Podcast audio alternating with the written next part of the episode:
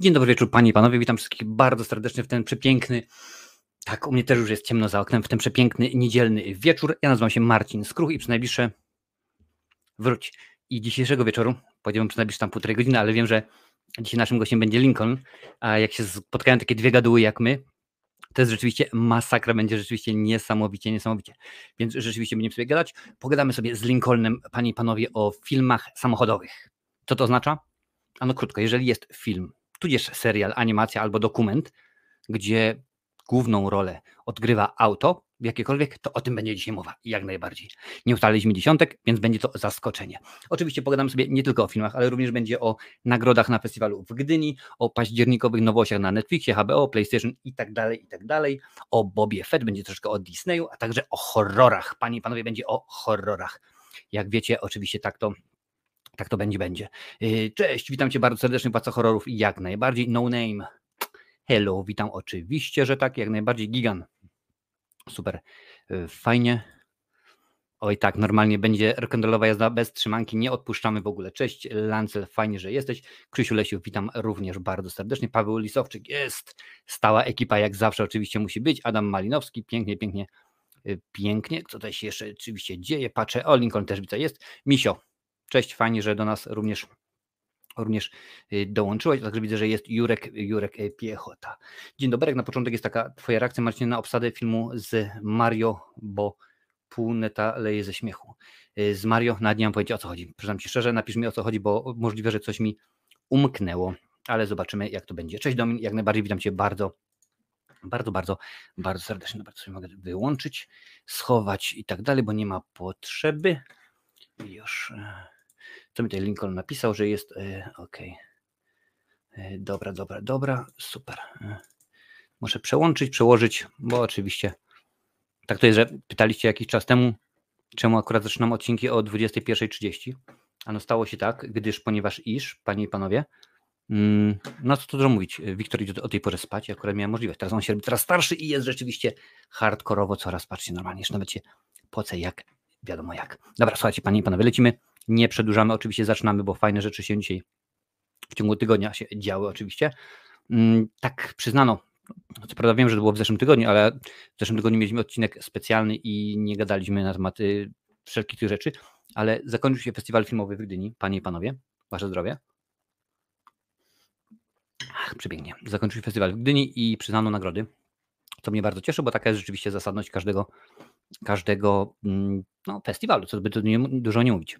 Więc Złote Lwy, ja próbowałem od, od razu od początku, no tych filmów, większość z nich to, to była premiera, to były premiery, więc nie było nawet możliwości zobaczyć, więc wiecie dokładnie jak to, jak to jest. Złote Lwy otrzymał wszystkie filmy, wszystkie nasze strachy, Srebrne Lwy, żeby nie było śladu, więc rzeczywiście ciekawa propozycja, Platynowe Lwy za całokształt i to jest wielkie brawko, panie i panowie, Agnieszka Holland, coś pięknego, naprawdę coś pięknego. Moje wspaniałe życie za reżyserię, za rolę pierwszoplanową męską Jacek Belber, pierwszoplanowa rola kobieca Maria Dębska, a drugoplanowa Sławomira Łozińska, za lokatorkę Sławomira Łozińska. Kto z Was, no wiem, że to jest, są same modziole, więc nie może nie kończę, ale kto z Was na przykład pamięta taki serial jak W labiryncie? Była to pierwsza polska telenowela i rzeczywiście, no, czy ktoś z Was kojarzy? Ona tam między nimi grała i ja Cię kręcę, to było dawno, dawno temu i fajnie, że po kiedy to było? Lata osiemdziesiąte jakieś. Po czterdziestu latach pani Sławomira nadal jest w formie. Tylko mnie to cieszy. Druga planowa rola męska za film Primetime Andrzej Kłak, Marcin Ciastoń za scenariusz do Hiacynta, zdjęcia Łukasz Gut, wszystkie nasze strachy.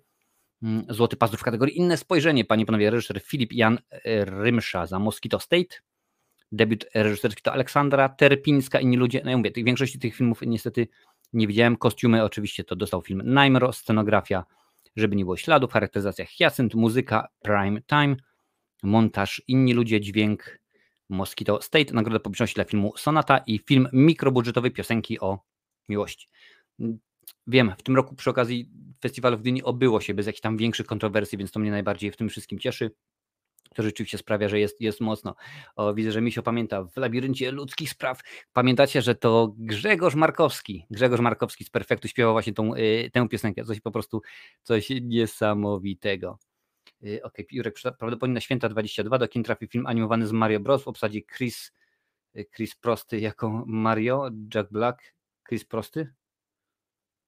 jako Jack, Jack Black, jako Browser, Seth Rogen i tak dalej, wszyscy byli w szoku, że nie Charles Manson życzył głosu. Mm. No to to dużo mówić. Słuchaj, tutaj popatrzę, jest kartka.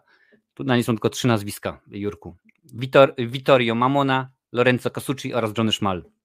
Jeżeli to się zgadza. Jakiś czas temu mówiłem wam o tym, że, trochę odbiegnę od tematu, ale że mm, twórcy właśnie oryginalnego Super Mario Bros. Filmu wypuszczają nową wersję, gdzie tam jest jakieś dwadzieścia czy trzydzieści minut ekstra dodatkowego materiału, który rzeczywiście ma zmienić wszystko. No nie zmieni, bo ja pamiętam Bill Hoskins, John Leguizamo i Dennis Hopper. Dennis Hopper w roli, w roli kupy, czy kopy, jak to woli. I te gumbasy, no po prostu jakoś, jakoś niesamowicie to będzie wyglądało. Chris Pratt, no domyślam się, że Chris Pratt, że nie chodziło o, o prostego, no ale wiadomo, że, że tak jest. Hyacinth w połowie października na Netflixie. No dużo rzeczy będzie też właśnie o, o między innymi o tym horrorze, który za czas jakiś się pojawi na Netflixie. Jak tutaj widzicie, tutaj za mną jest kilka tych filmów, o których będziemy dzisiaj mówić, bo nie wszystkie oczywiście, nie wszystkie mam, ale o tym za chwilę będzie, będzie mówione. Więc tak to, panie i panowie, wyglądało, jeżeli chodzi o, o nagrody. Dobrze, no mam nadzieję, że rzeczywiście... Ja mam to, taką lipę z tym wszystkim, że jak już je wrzucą na V O D, czy na przykład na Player T V, czy V O D kropka P L, no to one są geoblokowane i ja nie mam do nich dostępu. No i to jest jedna wielka lipa i niestety nie mogę sobie jej obejrzeć, chyba że na przykład tak jak pisałeś, jak Hyacynt będzie wrzucony na Netflixie, ale to też nie jest tożsame, bo na przykład są polskie filmy, które albo na przykład są zablokowane tylko na Polskę, albo docierają do mnie kilka miesięcy później. Na przykład pytaliście kilka miesięcy temu o serial Kajko i Kokosz? Nie, on jest cały czas zablokowany, nie mogę, a pamiętacie, hołdujemy, tak, jak najbardziej, legalna kultura, kultura, żadne tam torrenty i tak dalej, tak dalej, takie żadne rzeczy, więc no niestety nie ma możliwości, żeby to zobaczyć. Patrzę, co piszecie, a już zaraz będziemy mówić o Netflixowych nowościach. Adam Malinowski pisze, nowa postać ma się pojawić w Guardians of the Galaxy Holiday Special, myślę, że prowadzić Adama Warlocka przed Guardians of the Galaxy trzy, no zobaczymy, zobaczymy jak to będzie. Jak się zapatrujesz na, cytując Remigiusza Maciaszka, w lesie nikt nie zaśnie nic dwa. Iron, tutaj jest na samym końcu listy, też będzie o nim pomówię za chwilę, ale fajnie, że wywołałaś to do, wywołałaś, wywołałaś do odpowiedzi. Mm. Okej, okay, dobra, patrzymy tutaj dalej, to sobie gadajcie, gadajcie, a ja w tym momencie mówię, panie i panowie, co się dzieje. Netflix działa prężnie, jak zawsze się łatwo można domyślić, mam tak naprawdę listę tego, co u nich słychać i tego jest, o ja cię kręcę, dużo, pozwólcie, że łyknę. Mm. Dzisiaj pogoda paskudna, pada cały czas, wieje, więc stwierdziłem, że, że pora na Earl Greya, wróci do Earl Greya. Bardzo ładnie, bardzo ładnie, Domin. Tak ma być, tak ma być, tylko legal na torrentach oczywiście. Cześć, Filmowy Nerd, witam Cię bardzo serdecznie. Od razu Ci odpowiadam, jak najbardziej wezmę udział w, w tym horrorowym, że tak powiem, Twoim konkursie, tak to, że tak powiem, ujmę. No ale słuchajcie, jeżeli chodzi o Netflixa, nie będę wymieniał wszystkich tytułów, bo tego jest naprawdę kilkaset, nie wiem, przechodziłem, ale kilkadziesiąt pozycji. Powiem tylko takie, które mi się najbardziej rzuciły, rzuciły w oczy, więc, więc tylko, że tak powiem, o tym się wypowiem. Seven Deadly Sins, Cursed by Light, więc ciekawie. Kroniki Seinfelda, Legalna Blondynka jeden i dwa, Prosta historia, panie i panowie. Nie wiem, czy pamiętacie, ale pewnego razu reżyser od filmów innych, czyli David Lynch, zrobił taki bardzo łatwy, prosty film, pod tytułem Prosta historia. Naprawdę tytuł jest beznadziejny, bo nasz główny bohater się nazywał Straight, czyli miał na nazwisko Straight, czyli prosty, więc to powinno być albo historia Straighta, albo historia prostego. W każdym razie rzeczywiście świetne, fajne, inne kino. Szósty sezon Flasha, Upadek Królestwa, również czwarty sezon, Mad Max jeden oraz dwa, oryginalne z Melem, Melem Gibsonem. Wiedźmy, te, które dopiero co kupiłem, zobaczymy, czy to te, czy to ta nowa wersja. Hmm. Tak, te, te, co dopiero kupiłem z Bette Midler, no więc będzie szansa obejrzeć tutaj. Hmm. Austin Powers dwa, pojawi się Król Skorpion trzy, no może być Thunderbirds, Dzika Rzeka, Dzika Rzeka z Kevinem Baconem oraz Meryl Streep, bardzo ciekawa rzeczywiście y, propozycja. Tutaj patrzę y, dalej, co to jeszcze ciekawego takiego, co się rzuca w oczy. Małe kobietki, panie i panowie, szóstego października, te wszystkie rzeczy, o których ja teraz mówię, to one się jak najbardziej pokażą w, na Netflixie w tym, w tym miesiącu. Hmm. No nieładnie, naprawdę, żółta kartka, jeszcze osiem żółtych kartek i, i będzie czerwona. Dobrze, wszystko w porządku, dzisiaj będziemy Filmowy Nerd gadać o filmach samochodowych razem z Lincolnem. Dobra, patrzmy, co tutaj się dalej dzieje, co ciekawego. Film Pokémon, Sekrety Dżungli, dla tych, którzy lubią, lubią Pokémony oczywiście. Za kulisami musicalu Malinarz, dokument na Chocano, o, więc rzeczywiście fajnie. Patrzymy dalej. Hyacynt, jak najbardziej miałeś rację, trzynastego października i mam nadzieję, że nie będzie geoblokady, że będę miał możliwość obejrzeć ten, ten film, bo byłoby to rzeczywiście coś fajnego. Jak dobrze wiecie, no ja jestem poza filmami Patryka Wegi tutaj się nic nie pokazuje. Na szczęście już na te, na te nie chodzę. Na szczęście czy nieszczęście, to jak, jak tam lubicie, jak sobie wolicie. Patrzę dalej, Misfit serial tym razem, no film, o filmie było chyba głośno, z tego co pamiętam, bo tam dużo było jakichś youtuberów, yy, instagramerów i tak dalej, i tak dalej. Jeżeli byłaby tutaj na czacie Madame Perfumela, to bym powiedziała, bo ona rzeczywiście na tym Instagramie działa dosyć prężnie, tam chyba z jedenaście tysięcy ludków ją obserwuje. doktor Dolittle, tylko że to będzie najprawdopodobniej ten doktor Dolittle z Rogerem, yy, z Robertem, wróć, z Robertem Downeyem juniorem, więc tak tak sobie i mi odcieko, patrz, no jakie to jest wredota dzisiaj, wredota po prostu. Gdzie to tutaj się śmignęło, już patrzę dalej, dobrze, już jestem.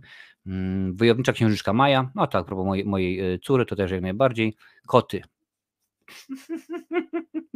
No to chyba niespecjalnie, niespecjalnie będę oglądał.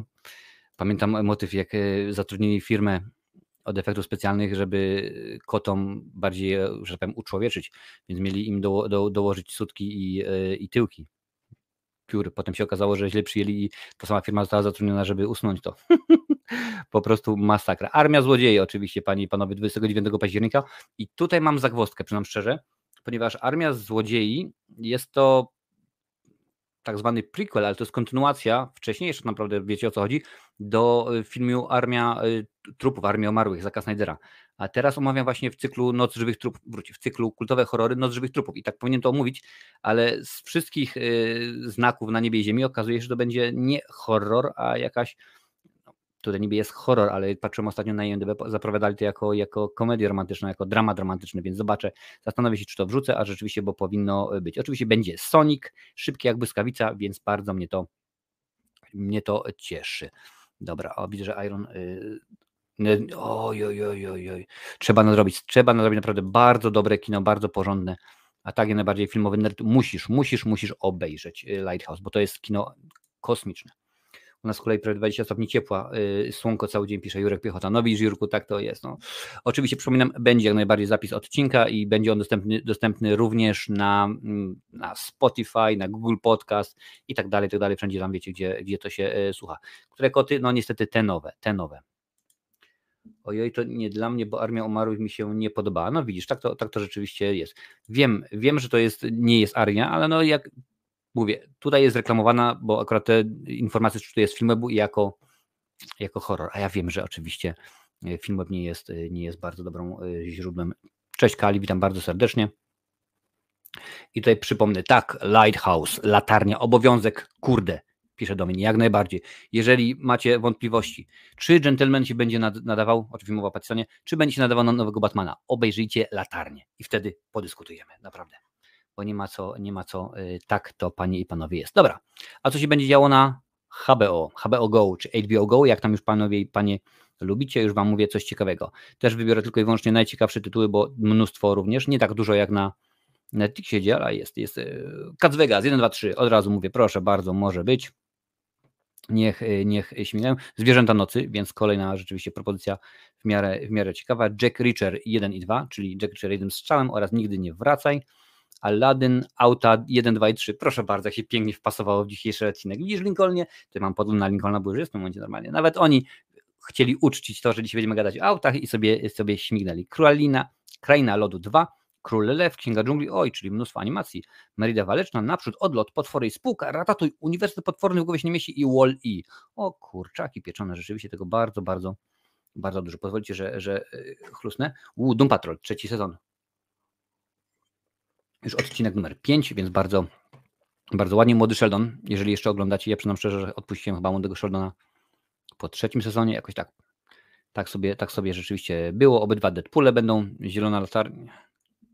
Nie wiem, o dobrych filmach mówić, wiem, przepraszam bardzo, ale tak jakoś, tak jakoś, jakoś weszło. Tutaj jeszcze jest ciekawego, tak patrzę, rzeczywiście Batwoman, oczywiście trzeci sezon, to Krzysiu Lesiu jest na pewno zadowolony, bo on o, uwielbia takie rzeczy.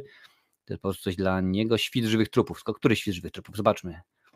A Świt Żywych Trupów, ten nowy, czyli Zacka Snydera ze scenariuszem Jamesa, Jamesa Gunna, czyli tutaj widzę, że piszecie, więc wiecie o kim, o kim mowa. Dobra, lecimy dalej tak szybciutko, bo rzeczywiście tutaj dużo, dużo, dużo ciekawych, ciekawych filmów. Logan, Wolverine, Logan, o dobrze, dobrze, przynajmniej szczerze, nie pamięć. Co tutaj jeszcze że mamy ciekawego? No Doom Patrol też wcześniej mówiłem, się poka- będą się pokazywały kolejne, kolejne odcinki, Jaś Fasola, Raport mniejszości Stevena Spielberga, Intel, Interstellar, przepraszam bardzo, ale wiecie jak u mnie jest rewelacyjnie z dykcją, a e i o u a e i o u ale tego nie umiem zrobić.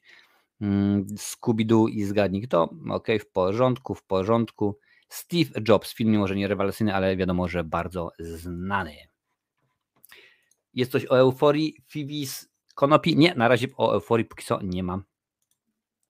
Powiem szczerze, piszę do mnie, myśl, że myślę o, o filmie o autach, to nie dla mnie, ale jak pomyślałem, to myślę, że będzie ciekawie. Słuchaj, będą, będziemy gadać o wszystkim, nie tylko o filmach, ale będą i seriale, będą i animacje, będą filmy dokumentalne. Tak naprawdę takie założenie, że jeżeli jest produkcja, gdzie są auta, auto w głównej roli, albo jest bardzo ważne, no to jak najbardziej o nim pomówimy, co nie? Ja mam akurat dziesięć propozycji i kilka y, rzeczy, które trzeba, że powiem, odhaczyć, wspomnieć, ale to zobaczymy, jak to ma, jak to jest u Lincolna. Jeżeli chodzi o panie i panowie, dla wszystkich posiadaczy PlayStation Plus, czyli PlayStation Plus, co mamy nowego? Hell Let Loose na PlayStation pięć, Mortal Kombat dziesięć na PlayStation cztery, no akurat żadno nowy, bo Mortala dziesięć już grałem uu, dawno temu, P G A Tour dwa tysiące dwadzieścia jeden na P S cztery również.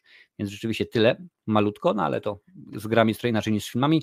A jeżeli chodzi o Xbox Pass, panie i panowie, Aero na Xboxa jeden, Hoover na Xboxa jeden również, Xbox One, jak to woli, Castle, Castlevania Harmony of Despair na, na Xboxa trzysta sześćdziesiąt oraz Resident Evil Code Veronica X również na trzysta sześćdziesiąt. Tak więc tak to jest, panie i panowie. Ja sobie muszę przepukać gardziołko, bo rzeczywiście trochę dużo dzisiaj gadam, ale akurat nic u mnie, nic u mnie yy, nowego.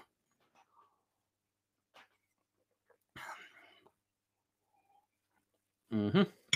Super, lecimy dalej, ale mm, dobra herbatka, panie i panowie, nie jest yy, zła. Yy, Disney. Disney rzeczywiście, bo się dzieje. U Disneya się dosyć konkretnie. Po pierwsze, znamy datę premiery serialu The Book of Boba Fett, co mnie bardzo cieszy, bo rzeczywiście akurat teraz jestem już, jeżeli je znaczacie, to informuję cię, piąty sezon Wojny Klonów już rozpocząłem. Oczywiście mówię do K F K Studio, które mnie namówi do oglądania tego. Disney ogłosił na Twitterze, że dwudziestego dziewiątego grudnia tego roku zaprezentuje swoim użytkownikom pierwszy odcinek kolejnego serialu spin-offu Gwiezdnych Wojen, ależ piękne słowo, spin-off. Hmm. The Book of Boba Fett, czyli Księga Boby Fetta, można tak powiedzmy przyjąć. W roli głównej oczywiście wystąpi Temuera Morrison, pewnie źle przeczytałem, ale życie. On się wcielił w, w rolę Django, Django Fetta w ataku, ataku klonów. U jego boku pojawi się Ming-Na Wen, który ponownie, która ponownie wcieli się w łowczynię nagród Fennes Shand. Autorami serialu są Robert, Robert Rodriguez, Robert Rodriguez czy Roberto Rodriguez? Roberto Rodriguez, panie i panowie. Tak, ten od Desperado między innymi. John Favreau oraz Dave Filoni. John Favreau, czyli człowiek, który postawił M C U, tak, na nogi, tworząc Ironmana jedynkę i dwójkę, a Dave Filoni to jest ten człowiek, który właśnie jest odpowiedzialny między innymi za Gwiezdne Wojny, za Gwiezdne Wojny, mm, a, y, wojny, wojny klonów. Nie będę tutaj mówił, kim jest Boba Fett, bo chyba każdy wie, a jeżeli nie, to łatwo można sprawdzić. Hmm, widziałeś, Marcinie, szwedzki czy duński film Winni. pierwszego października na Netflix wpadła amerykańska wersja z Gyllenhaalem. Oryginalny niby świetny. Przyznam szczerze, że nie, nie kojarzę. Aczkolwiek znając życie mogę znać tytuł angielski tegoż filmu, więc nie wiadomo jak to jest. Cześć Kaspras, witam bardzo, bardzo, bardzo serdecznie. A jeżeli panie i panowie jesteśmy przy Disneyu, to tak, Scarlett Johansson, Johansson dogadała się, zakopała topór z Disneyem i dogadała się. Tam pamiętacie, że chodziło o to, że sytuacja była taka, Scarlett powiedziała, idziemy do sądu, bo rzeczywiście miała mieć procent zysków, a wy żeście wrzucili tego samego dnia film na Disney Plus. Oczywiście wiadomo, ludzie wrzucili, skopiowali na torenty, bla, bla, bla, lipa. Co się okazało? Dogadali się. Rzeczonych trzech kuzynów, o których już wspomniałem wcześniej, stwierdziło, że oczywiście, że tak, wypłacimy Scarlett Johansson ponad czterdzieści milionów dolarów, i wszystko jest super. Jak, słuchajcie, na czacie ktoś jest, tutaj Lincoln jest, nie chce ktoś się ze mną pokłócić?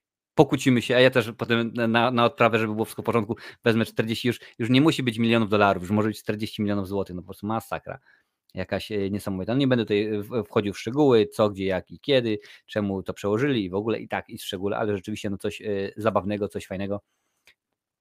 Przyznam szczerze, że no rzeczywiście jak nie wiadomo o co chodzi, to chodzi o pieniądze. Oczywiście, że tak, Iron. Vittorio Mamona, Lorenzo Casucci oraz Johnny Schmal. Przypominam, że Johnny Schmal ma polskie korzenie, bo wiadomo, Schmal. Jego brat y, stał na bramce y, w reprezentacji polskiej y, w piłkę ręczną. Panie Dej, mnie jeden prezent taki, oj, fajnie by było, co? Normalnie, normalnie. Pokłócić się z Rafałem o Candymana, już się pokłóciliśmy. Dzisiaj wbił kolejny odcinek z cyklu Fearcast, który tak naprawdę nagrywaliśmy chyba z miesiąc temu, no ale rzeczywiście tak było, że wybraliśmy, że wrzesień jest miesiącem kina azjatyckiego, właściwie Rafał wybrał i teraz to rzeczywiście było odłożone. Za tydzień będzie Malignant, tak chyba rzeczywiście, z gościem specjalnym. A jakim to zobaczycie? Już wam mówię, nie będę to ja. Dobra, lecimy dalej, bo rzeczywiście godzina już późna, ale wiadomo jak jest. Horrory, horrory i jeszcze raz horrory. Pytaliście wcześniej o, o W lesie. Dziś nie zaśnie nikt, więc jak najbardziej, jak najbardziej. Netflix powiedział, że dwudziestego siódmego października będzie, będzie premiera i też jest pytanie, jest zagwozdka rzeczywiście, czy puszczą poza Polskę. Domyślam się, że tak, ponieważ poprzednia część rzeczywiście fajnie dosyć się klikała poza granicami, bodajże chyba... Chyba w ciągu tygodnia, mi się wydaje, od polskiej premiery była już dostępna, nie wiem czy na całym świecie, ale w, w Irlandii tak jak najbardziej, więc rzeczywiście tak to jest. No, pokazali, udostępnili yy, plakat. Głównym bohaterem kontynuacji jest Adaś, młody, samotny, nieszczęśliwy policjant z małej wsi na Podlasiu. Proszę bardzo, Podlasie. Eee, tam, tam, tam tak zaciągają śmiesznie, co tam? Ciekawe, znacie kogoś yy, z Podlasia? Dzień dobry wieczór, dobry wieczór. Ignorowany przez swoich kolegów oraz piękną i niezwykle pewną siebie Vanessę. Vanessa. Chociaż z drugiej strony wczoraj oglądałem galę bokserską i tam występował Kevin, jakiś Polak, Kevin i to jeszcze Kevin przez W. No dobrze, niech będzie Vanessa przez W i przez dwa sy. Nieśmiały chłopak szuka swojego miejsca na świecie. W drugim filmie poznamy również dalsze losy Zosi, oczywiście Julia Wieniawa w tejże roli, która pokaże zupełnie nowe i zaskakujące oblicze. Za kamerą staną oczywiście Bartosz Kowalewski i tak dalej, i tak dalej. Czyli domyślam się, że skoro pokaże nam nieznane oblicze, więc pewnie zrobią coś takiego, jak było przy okazji Terminatora jeden i Terminatora dwa oraz Opsy jeden, Opsy dwa, że najpierw kobitka o jeju, jeju, nic nie daje, a potem wchodzi Herod Baba i daje i daje rzeczywiście, yy, rzeczywiście radę. Oczywiście, że tak. No, wszystko, wszystko pół żartem, pół serio, ale wiadomo jak jest. Cześć F G Dollar Official, bardzo cię witam serdecznie. Więc rzeczywiście w lesie z dziś nie zaśnie nikt będzie, dwójeczka. A dodatkowo, panie i panowie, skoro już mowa o, o, o horrorach, to Donald Sutherland, mam nadzieję, że kojarzycie Gentlemana, bo jeżeli nie, to się obrażam naprawdę, wystąpi w ekranizacji opowiadania Stephena Kinga. Zagrał jedną z głównych ról w filmie pod tytułem mister Harrigan's Phone, czyli można teoretycznie można przetłumaczyć jako telefon pana Harrigana, ale zobaczymy, co nasi tytuł, tytułolodzy wymyślą. Film wyreżyseruje według własnego scenariusza John Lee Hancock, małe rzeczy między innymi, więc rzeczywiście dosyć ciekawie. W obsadzie pojawi się również Jaden Martell, a wśród producentów są między innymi Jason Blum i Ryan Murphy. Dobrze, nic nie. Film będzie historią chłopca, który zaprzyjaźnia się z ekscentrycznym miliarderem. No domyśla się można łatwo, że w tej roli właśnie będzie Donald Sutherland. Kiedy ten umiera, zostaje pochowany z telefonem komórkowym. Wkrótce chłopak odkrywa, że za sprawą komórki może się komunikować ze zmarłym. Więc ciekawie będzie oczywiście film robiony dla Netflixa. Ciekawie, ponieważ takich rzeczy już było kilka zrobionych. Nie wiem, czy pamiętacie, był taki film, co prawda nie horror, ale z, z, z Jimem Caviezelem i Denisem bodajże Quaidem, mam nadzieję, że nie pomyliłem, że z rannym, film pod tytułem Częstotliwość, że on jest strażakiem, okazuje się, że ojciec zmarł tam wiele lat temu, pewnego dnia bierze do, ręk, do ręki Sybi radio, zaczyna gadać z kolesiem, okazuje się, że gada ze swoim ojcem sprzed trzydziestu lat, no i on się dopiero po niej w czasie orientuje, rzeczywiście fajnie, ciekawie yy, zrobione. Oczywiście, że między innymi prezydent z Igrzysk Śmierci Donalda, no mam nadzieję, mam nadzieję, że rzeczywiście yy, będzie. No mnóstwo tych filmów, no yy, Porywacze ciał, yy, Osadzony ze sylwkiem stalowym, yy, Nieszczęsny wirus między innymi z Joanną Pacułą i tak dalej, tak dalej, ale rzeczywiście aktor yy, niesamowity, niesamowity, nagrodzony Oscarami i tak dalej, i tak dalej, więc rzeczywiście fajnie. Dobra ludki, ja sobie wleję herbatkę, bo rzeczywiście już cały kubek pochłonąłem. Tak to jakoś się dzieje, że można te horrory też wyłączyć, tego już nie potrzeba. A przy okazji dzisiaj oczywiście znowu szaleję. Jak widzicie, to mnie Fryderyk obserwuje, bo rzeczywiście bestia z niego dosyć konkretna. Mam przygotowane dzisiaj, słuchajcie, mam dzisiaj przygotowany dzbanek herbaty oraz butlę wody. Mam nadzieję, że, że będzie dobrze, że damy radę, że Lincoln, no, mimo tego, że jest ogromną gadułą zresztą jak ja, będziemy mieć fajowo. Słuchajcie, panie i panowie, nie będę przedłużał więcej, bo rzeczywiście trzeba zacząć, bo nasz gość już niecierpliwi, widzę, że tutaj wypala piętnastego papierosa i wypija czterdziestą ósmą kawę, a to rzeczywiście nie robi mu, nie robi mu rzeczywiście dobrze na serducho. Czy ja wiem, czy jest sens przedstawiać Lincolna? No to tak powiedzieć, że panie i panowie, tyle słów kilka o Sylwestrze Stallone. Nie ma, nie ma potrzeby. Facet, który uwielbia Formułankę, uwielbia auta. Facet, tak naprawdę ten odcinek dzisiejszy powstał tylko dlatego, że Lincoln pewnego dnia mówi, słuchaj stary, za kilka dni na Netflixie wbije dokument o Michaelu Schumacherze. Co byś powiedział na to, ażeby zrobić odcinek na żywo odnośnie samochodów z filmami? Ja mówię, było super, nie ma problemu. Mówię, u ciebie czy u mnie? On mówi, sekundkę, uwaga, będzie...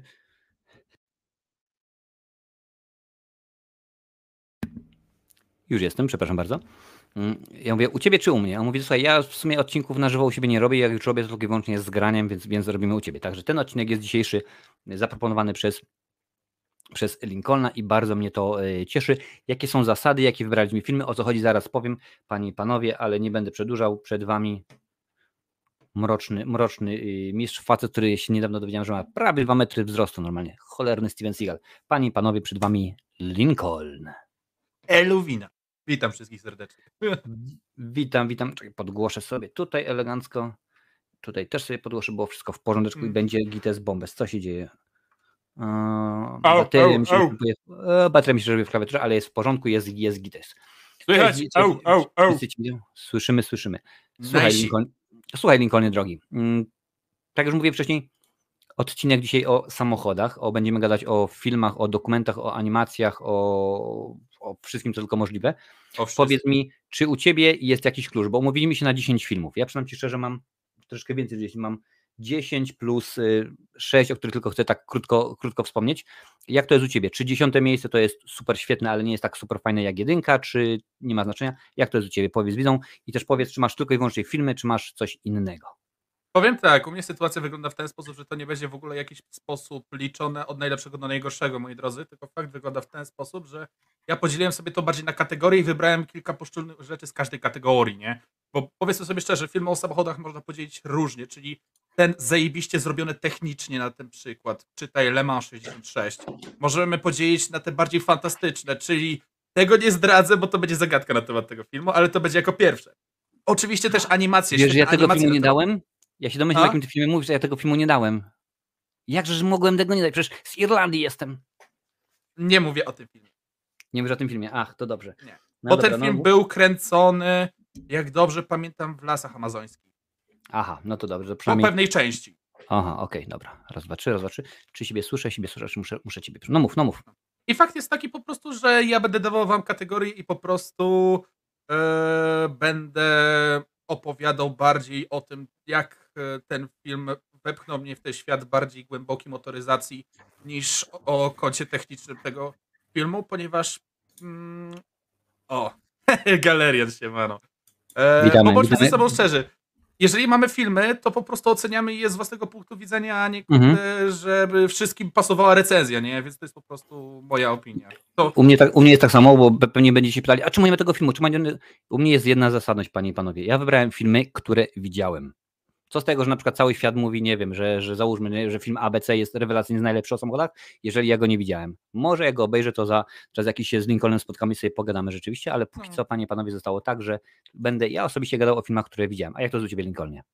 Tak samo. Tak samo. Te filmy, które u mnie po prostu zasłużyły na wyróżnienie. Film z Irlandii może żaden, ale chodzi o to, drogi Ironie, że DeLorean był produkowany w Irlandii. Tak, północnej. DeLorean był produkowany w Irlandii. DeLorean dwanaście, ponieważ miał kosztować dwanaście tysięcy dolarów, ale o tym rzeczywiście tak. już, już mówiłem. Dobra, czemu nie masz szybkich wścieków? Czemu nie masz szybkich wścieków? Zobaczycie, czemu nie masz szybkich wścieków, a może są, a może są, a może nie ma. Może są, może nie ma. Zobaczycie, jak, jak to yy, będzie. Yy, słuchajcie, na początek może tylko i wyłącznie kilka, bo ja mam dziesięć, ty też masz dziesięć, tak? Mam znacznie na... więcej, ale po prostu będę mówił o nich bardzo krótko. Aha, no to dobra. No też na pewno będą się, będą tytuły, które się będą dublowały, bo to nie ma y, siłą rzeczy. No jest, y, jest tak, że musi. Musi być. No i na dodatek to nie są tylko filmy, ale też serie serialowe. Lincoln, problemy z swoim mikrofonem. Rafał pisze, że czasami ci przerywa Lincoln. Momencik, poprawię sobie tylko w takim razie tego, jak to się nazywa, mm-hmm. voice no, metera. Popraw sobie voice metera. Teraz będzie szumieć, ale nie będzie mnie przerywać. Jak mnie słychać?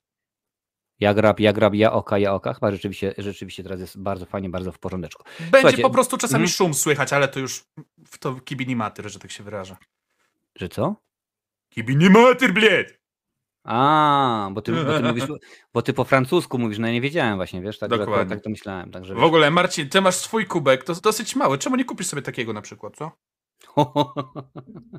Wiesz co, motyw jest taki, że... Jeszcze podłącz się do tego. Motyw jest, jest, jest taki, że akurat kiedy, kiedy robiłem sobie takie kubki, no nie mieli większego, to był największy. Mam większy, mam ogromny...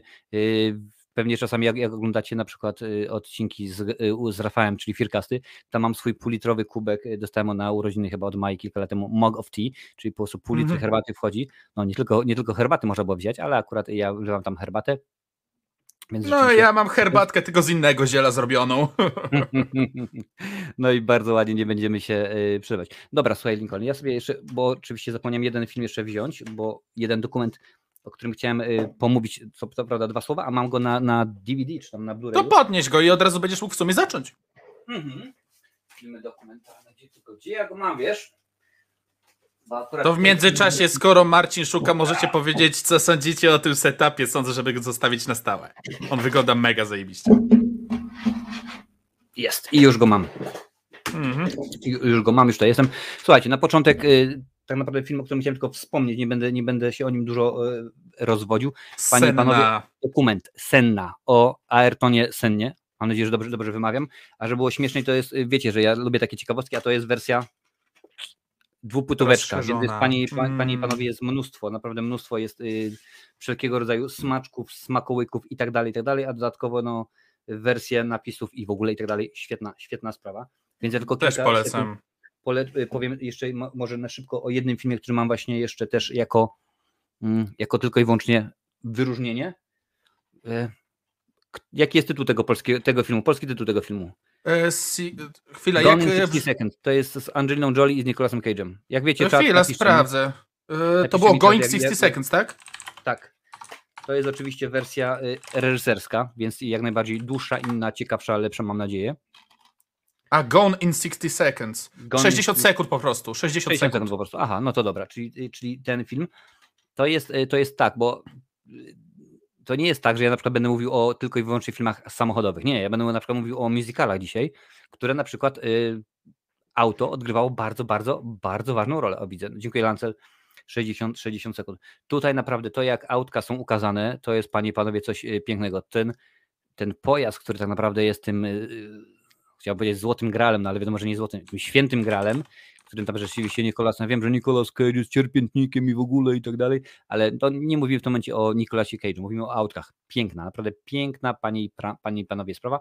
Yy, tak, Fifi z Konopi, Senna jest, mi się wydaje, że jest na Netflixie, nie wiem, czy na wszystkich, mm, ale wiem, że na pewno na irlandzkim jest, więc domyślam się, że na polskim również. Jak dobrze pamiętam, to razem z premierą Schumachera dali Sennę też. Nie jestem A. pewien, ale chyba tak było, bo było mi proponowanych. A słuchajcie, od, od, od czego, od czego jest, jest telefon, więc Lincolnie, opowiedz ty o swoim może pierwszym wyróżnionym filmie, a ja sprawdzę, czy jest, jest cenna, będziemy wiedzieli, co jest grane. Mhm. Dobra, więc pierwszy film jest z kategorii głównie nostalgicznej. To mhm. jest coś, co po prostu... Zobaczyłem coś, o jaki fajny, duży samochód. Nie, przepraszam, samochody, bo było ich dokładnie pięć. Wyobraźcie sobie sytuację. Jest świąteczny czas. Czy, y, możecie sobie wstać, o której chcecie, ale i tak wstajecie wcześniej, żeby obejrzeć na Polsacie swoje ulubione kreskówki i seriale. No i się okazuje, że pewien odcinek Power Rangers został przedłużony o dobre półtorej godziny. Wow. I patrzymy. Mamy telegazetę. Turbo! The Power Rangers Movie. To jest jeden z niewielu filmów origin story, które kurde kocham. Powiem wam tak. Sytuacja w uniwersum Power Rangers wygląda w ten sposób, że mamy naszych normalnych Power Rangersów, potem mamy Power Rangersów Zeo i mamy Turbo. Zeo nie miało żadnego zakończenia, ono zostało urwane na cliffhangerze, e, podobnie jak Into the Night. I to jeszcze gorszym cliffhangerze. No i potem okazuje się, że Wstajecie sobie, chcecie obejrzeć sobie kolejny odcinek, żeby wiedzieć, co się dzieje. Jezu, Power Rangersi przegrali z Imperium Maszyn, co dalej? No i dostajecie gigantyczny film Turbo The Power Rangers Movie, gdzie Rangersi biorą nową moc, przechodzą z mocy Zeo na moc Turbo, dostają gigantyczne samochody, które potem zmieniają się w gigantycznego robota. Czego tu kurde nie kochać? Powiedzcie mi, czego tu kurde nie kochać? Jest sobie gigantyczny samochód, nagle staje się robotem. Mm. Tak samo, tak samo mogę powiedzieć o pierwszym sezonie Transformers jako serial. Transformers Generation One. Jezu, do tej pory ciary mnie przechodzą, jak słyszę angielski głos Optimusa Prime'a. Mhm. Uch, uch.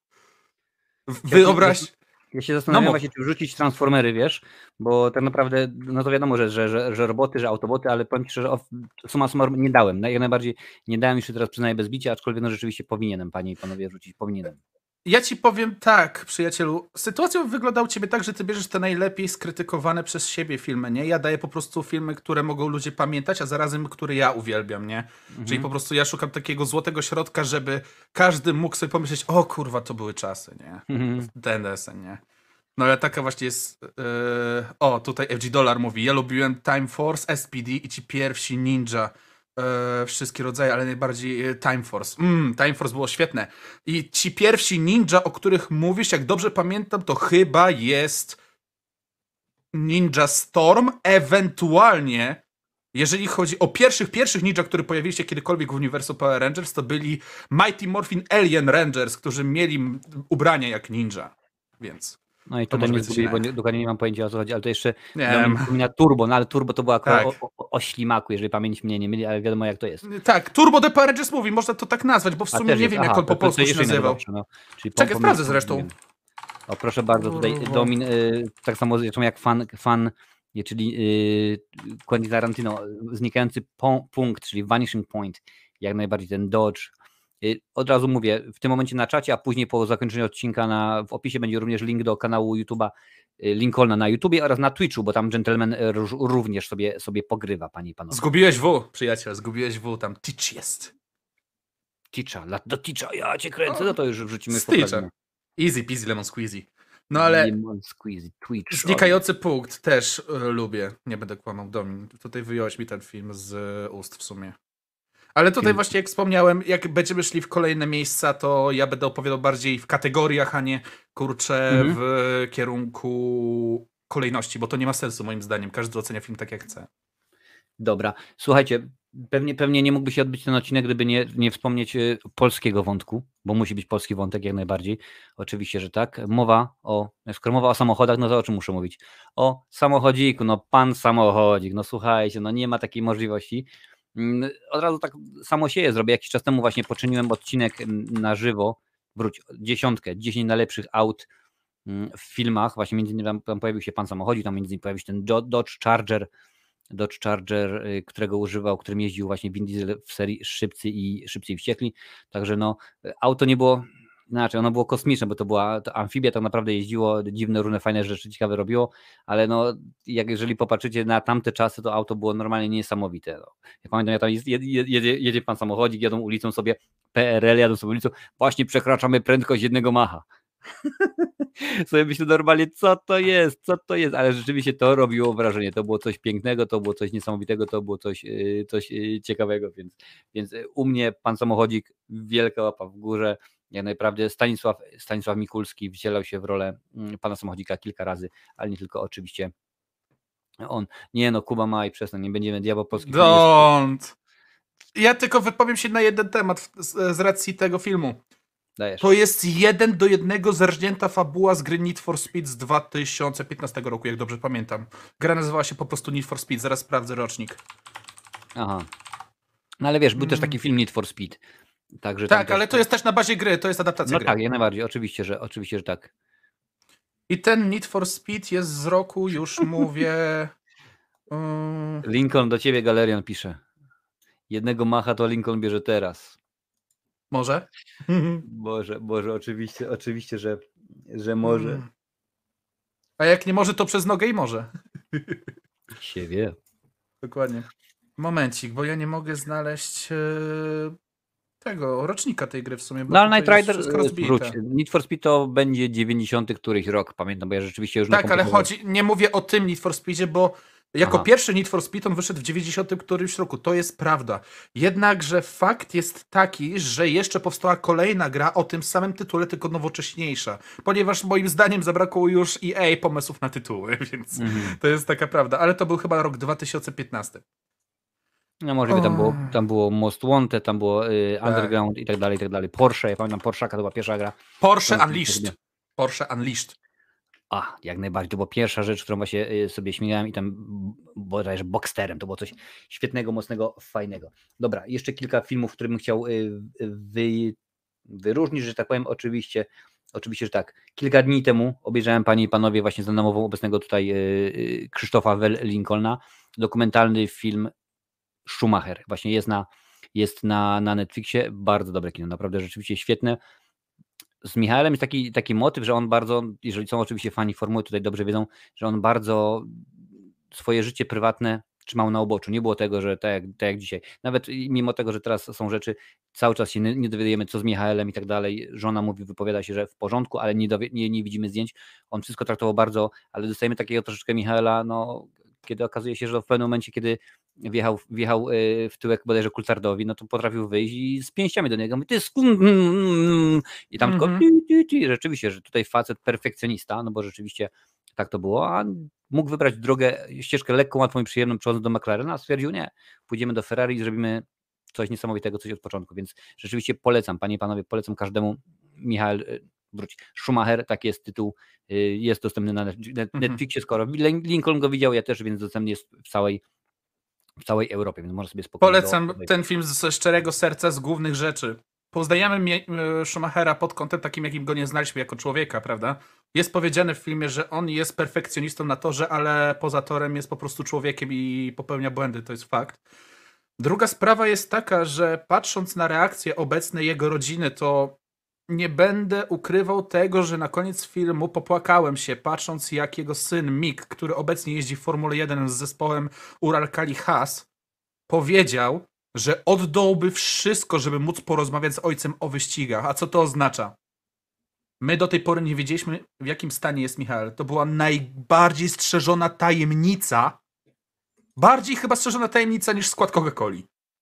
I fakt jest taki, że dzięki jego słowom, dzięki słowom rodziny możemy dalej się domyślić faktu, że niestety Schumacher jest dalej warzywem.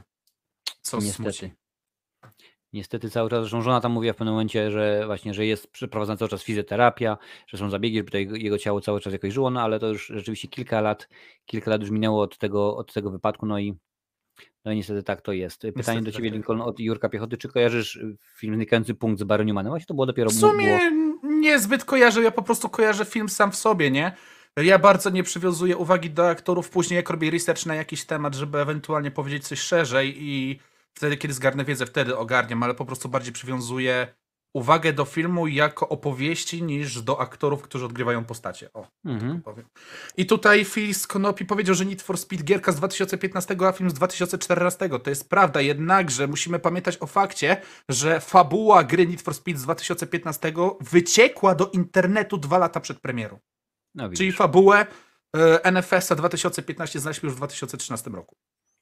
No ale ja przyznam szczerze, akurat oni, no taka dygresja na, na temat filmu właśnie, bo też robimy recenzję na, swa, na starym kanale, właśnie, że było powiedziane, że on będzie się, bo to wielka miała być rywalizacja Need for Speed, a oczywiście Szybcy i Wściekli, że wszystkie triki, akrobacje, które będą pojawiały się w filmie Need for Speed, można je zrobić fizycznie. One będą robione fizycznie, to nie ma żadnej linki, żadne komputerowo generowane efekty i tak dalej. Wszystko to, co było w filmie zrobione, było rzeczywiście możliwe. No ale przyznam szczerze, że film według mnie nie jest rewelacyjny. No wiadomo, to... wiadomo jak to jest, taka, taka sytuacja. Kuba Maj jak... pisze, chłopaki, na... mhm. no mów. Ja powiem tylko w ten sposób, po prostu każda większa adaptacja gry jest równana z ziemią. Po prostu gry nie nadają się zbytnio do wolnej adaptacji, bo przyjdzie albo jakiś zapalony fanatyk serii i ją zrówna z ziemią, ewentualnie po prostu polecą na samym hypie gry i dadzą dupy przy produkcji. No, tak się bardzo, bardzo często zdarza przy okazji grach, ale akurat, słuchajcie, to jest temat, temat, temat całkowicie na inny odcinek. Jeżeli chcecie usłyszeć, jakie są najgorsze gry wpiszcie w YouTube Uwe Boll, Marcin Skruch, będziecie wiedzieli dokładnie, co jest grane. Lincoln montował, więc, więc wie, jaka jest, jaka jest sytuacja. Słuchajcie, jeszcze jeden film, właściwie serial tym razem wyróżniony, bo rzeczywiście auto niesamowite, film zrobił ogromne wrażenie. Tu jest mnóstwo w ogóle rzeczy, słuchajcie, my tylko tak naprawdę wspomnimy o kilku, ale jest jeszcze mnóstwo rzeczy, na przykład nie, ja, ja osobiście nie będę mówił o, film, o serialu Drużyna A, gdzie mogłem powiedzieć, że tym autem, który jeździł, który prowadził B A. Baracus, no to była niesamowita, niesamowita sprawa. Nie będę mówił, a szkoda, bo rzeczywiście nie, nie zmieścił się na listę o takim serialu pod tytułem Viper, gdzie główny bohater jeździł Dodge Viperem, który on tam się właśnie transformował i tak dalej. Po prostu niesamowita mm-hmm. sprawa, ale ten, no. Dodge Viper, rocznik dziewięćdziesiąty siódmy, silnik V dziesięć, sześćset pięćdziesiąt koni z podwójnie to, doładowaną turbiną, z napędem na tylną oś, a dodatkowo jeszcze, żeby było śmieszniej, to był jeden z niewielu samochodów, który zapoczątkował erę muscle carów z silnikami z przodu z turbodoładowanym V dziesięć. To jest mm-hmm. mega zajebista, a w szczególności jeszcze sekwencja transformacji, kiedy uzbraja tą zbroję. O chuj, kocham, kocham. Ja pamiętam, jak za dzieciaka... Były no. pociski, on miał strzelał pociskami E M P, tak. prawda, jak, jak tak, auto jechało, tak. one super po prostu, niesamowicie to było zrobione, mhm. ale serial, o którym chciałem wspomnieć, no jest kultowy, tutaj już kilka osób rzeczywiście poruszało poruszało ten temat jak najbardziej.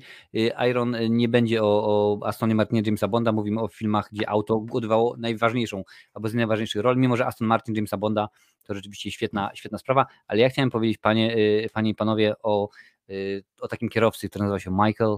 Auto nazywało się Kit, oczywiście o serialu mowa Night Rider. Night Rider. No, nie można tego nie powiedzieć, naprawdę no, niesamowita sprawa. Wiem, że to jest tandetne i w ogóle, ale ten migający czujnik, czujnik tego samochodu no, było coś, coś pięknego. I iluż z nas nie marzyło o tym, ażeby mieć takie auto, żeby normalnie wejść, wsiąść do, do, do Kita i po prostu śmigać. No po prostu coś pięknego, coś pięknego, coś pięknego. Herbie Fully Loaded, Fifi z Konopi, przyznam ci szczerze, widziałem w kinie. Eee, nie. Ten nowy, ten nowy, co prawda.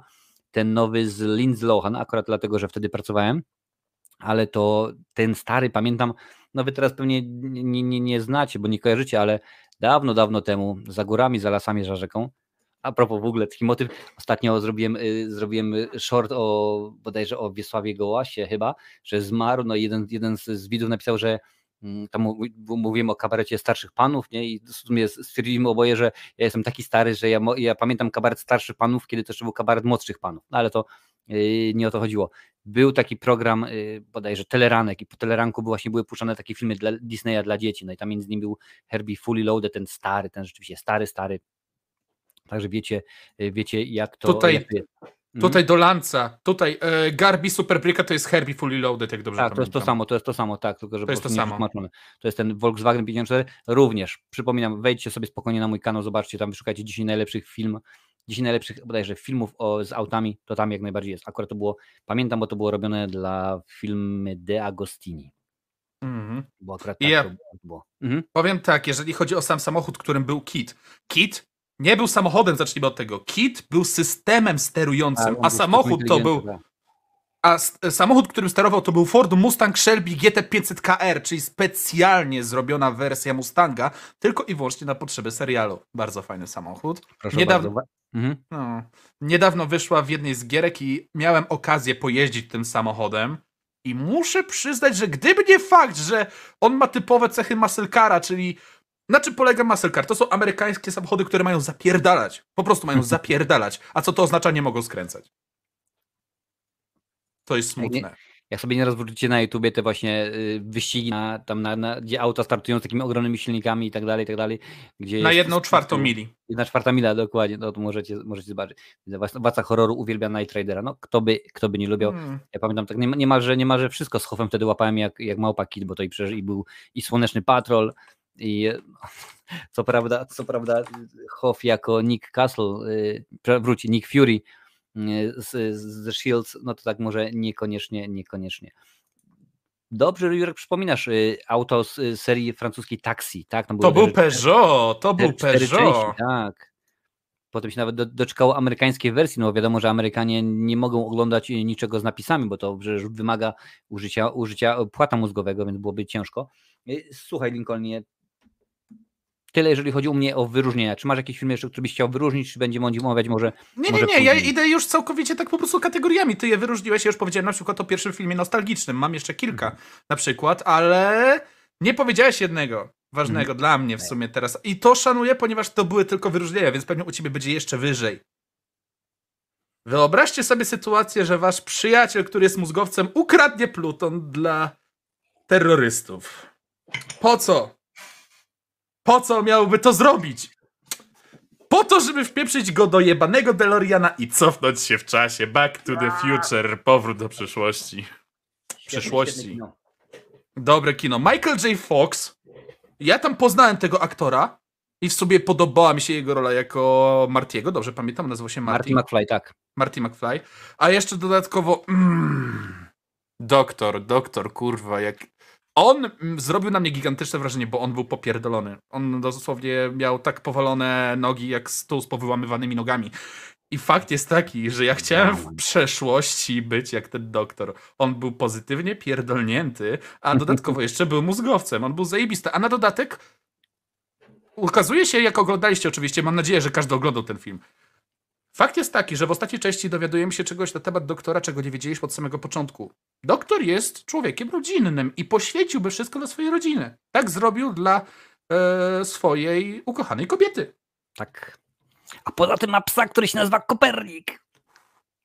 Eee, Einstein się nazywał, Też? jednak w alternatywnej, przy, e, jak dobrze pamiętam, nie, nie, nie, nie, nie. przeszłości. W przeszłości z, z, z tą ukochaną mają Kopernika, pieska, także wiesz, także, tak. także jest, jest I dobrze. Einstein Ale... był e, ten...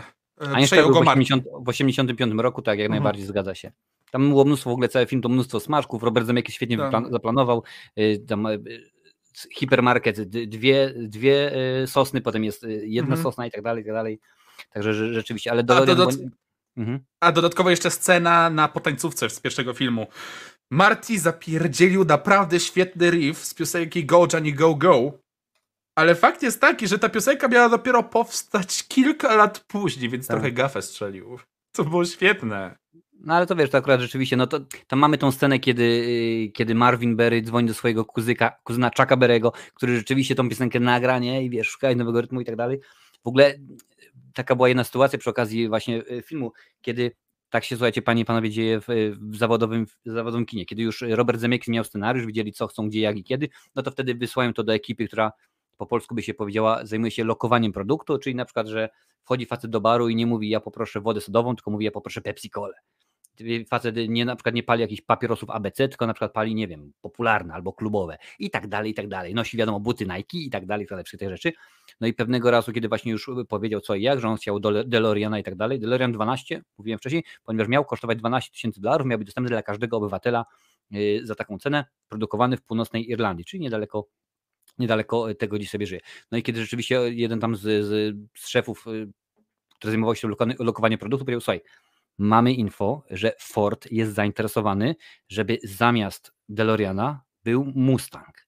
Jeżeli wrzucimy Mustanga, to nie dość, że dostaniemy trzy auta, to dostaniemy jeszcze tam kilkadziesiąt tysięcy dolarów. Na to Robert Zemeckis, Doc Brown jeździ jakimś pieprzonym Mustangiem. Dawać mi DeLoreana.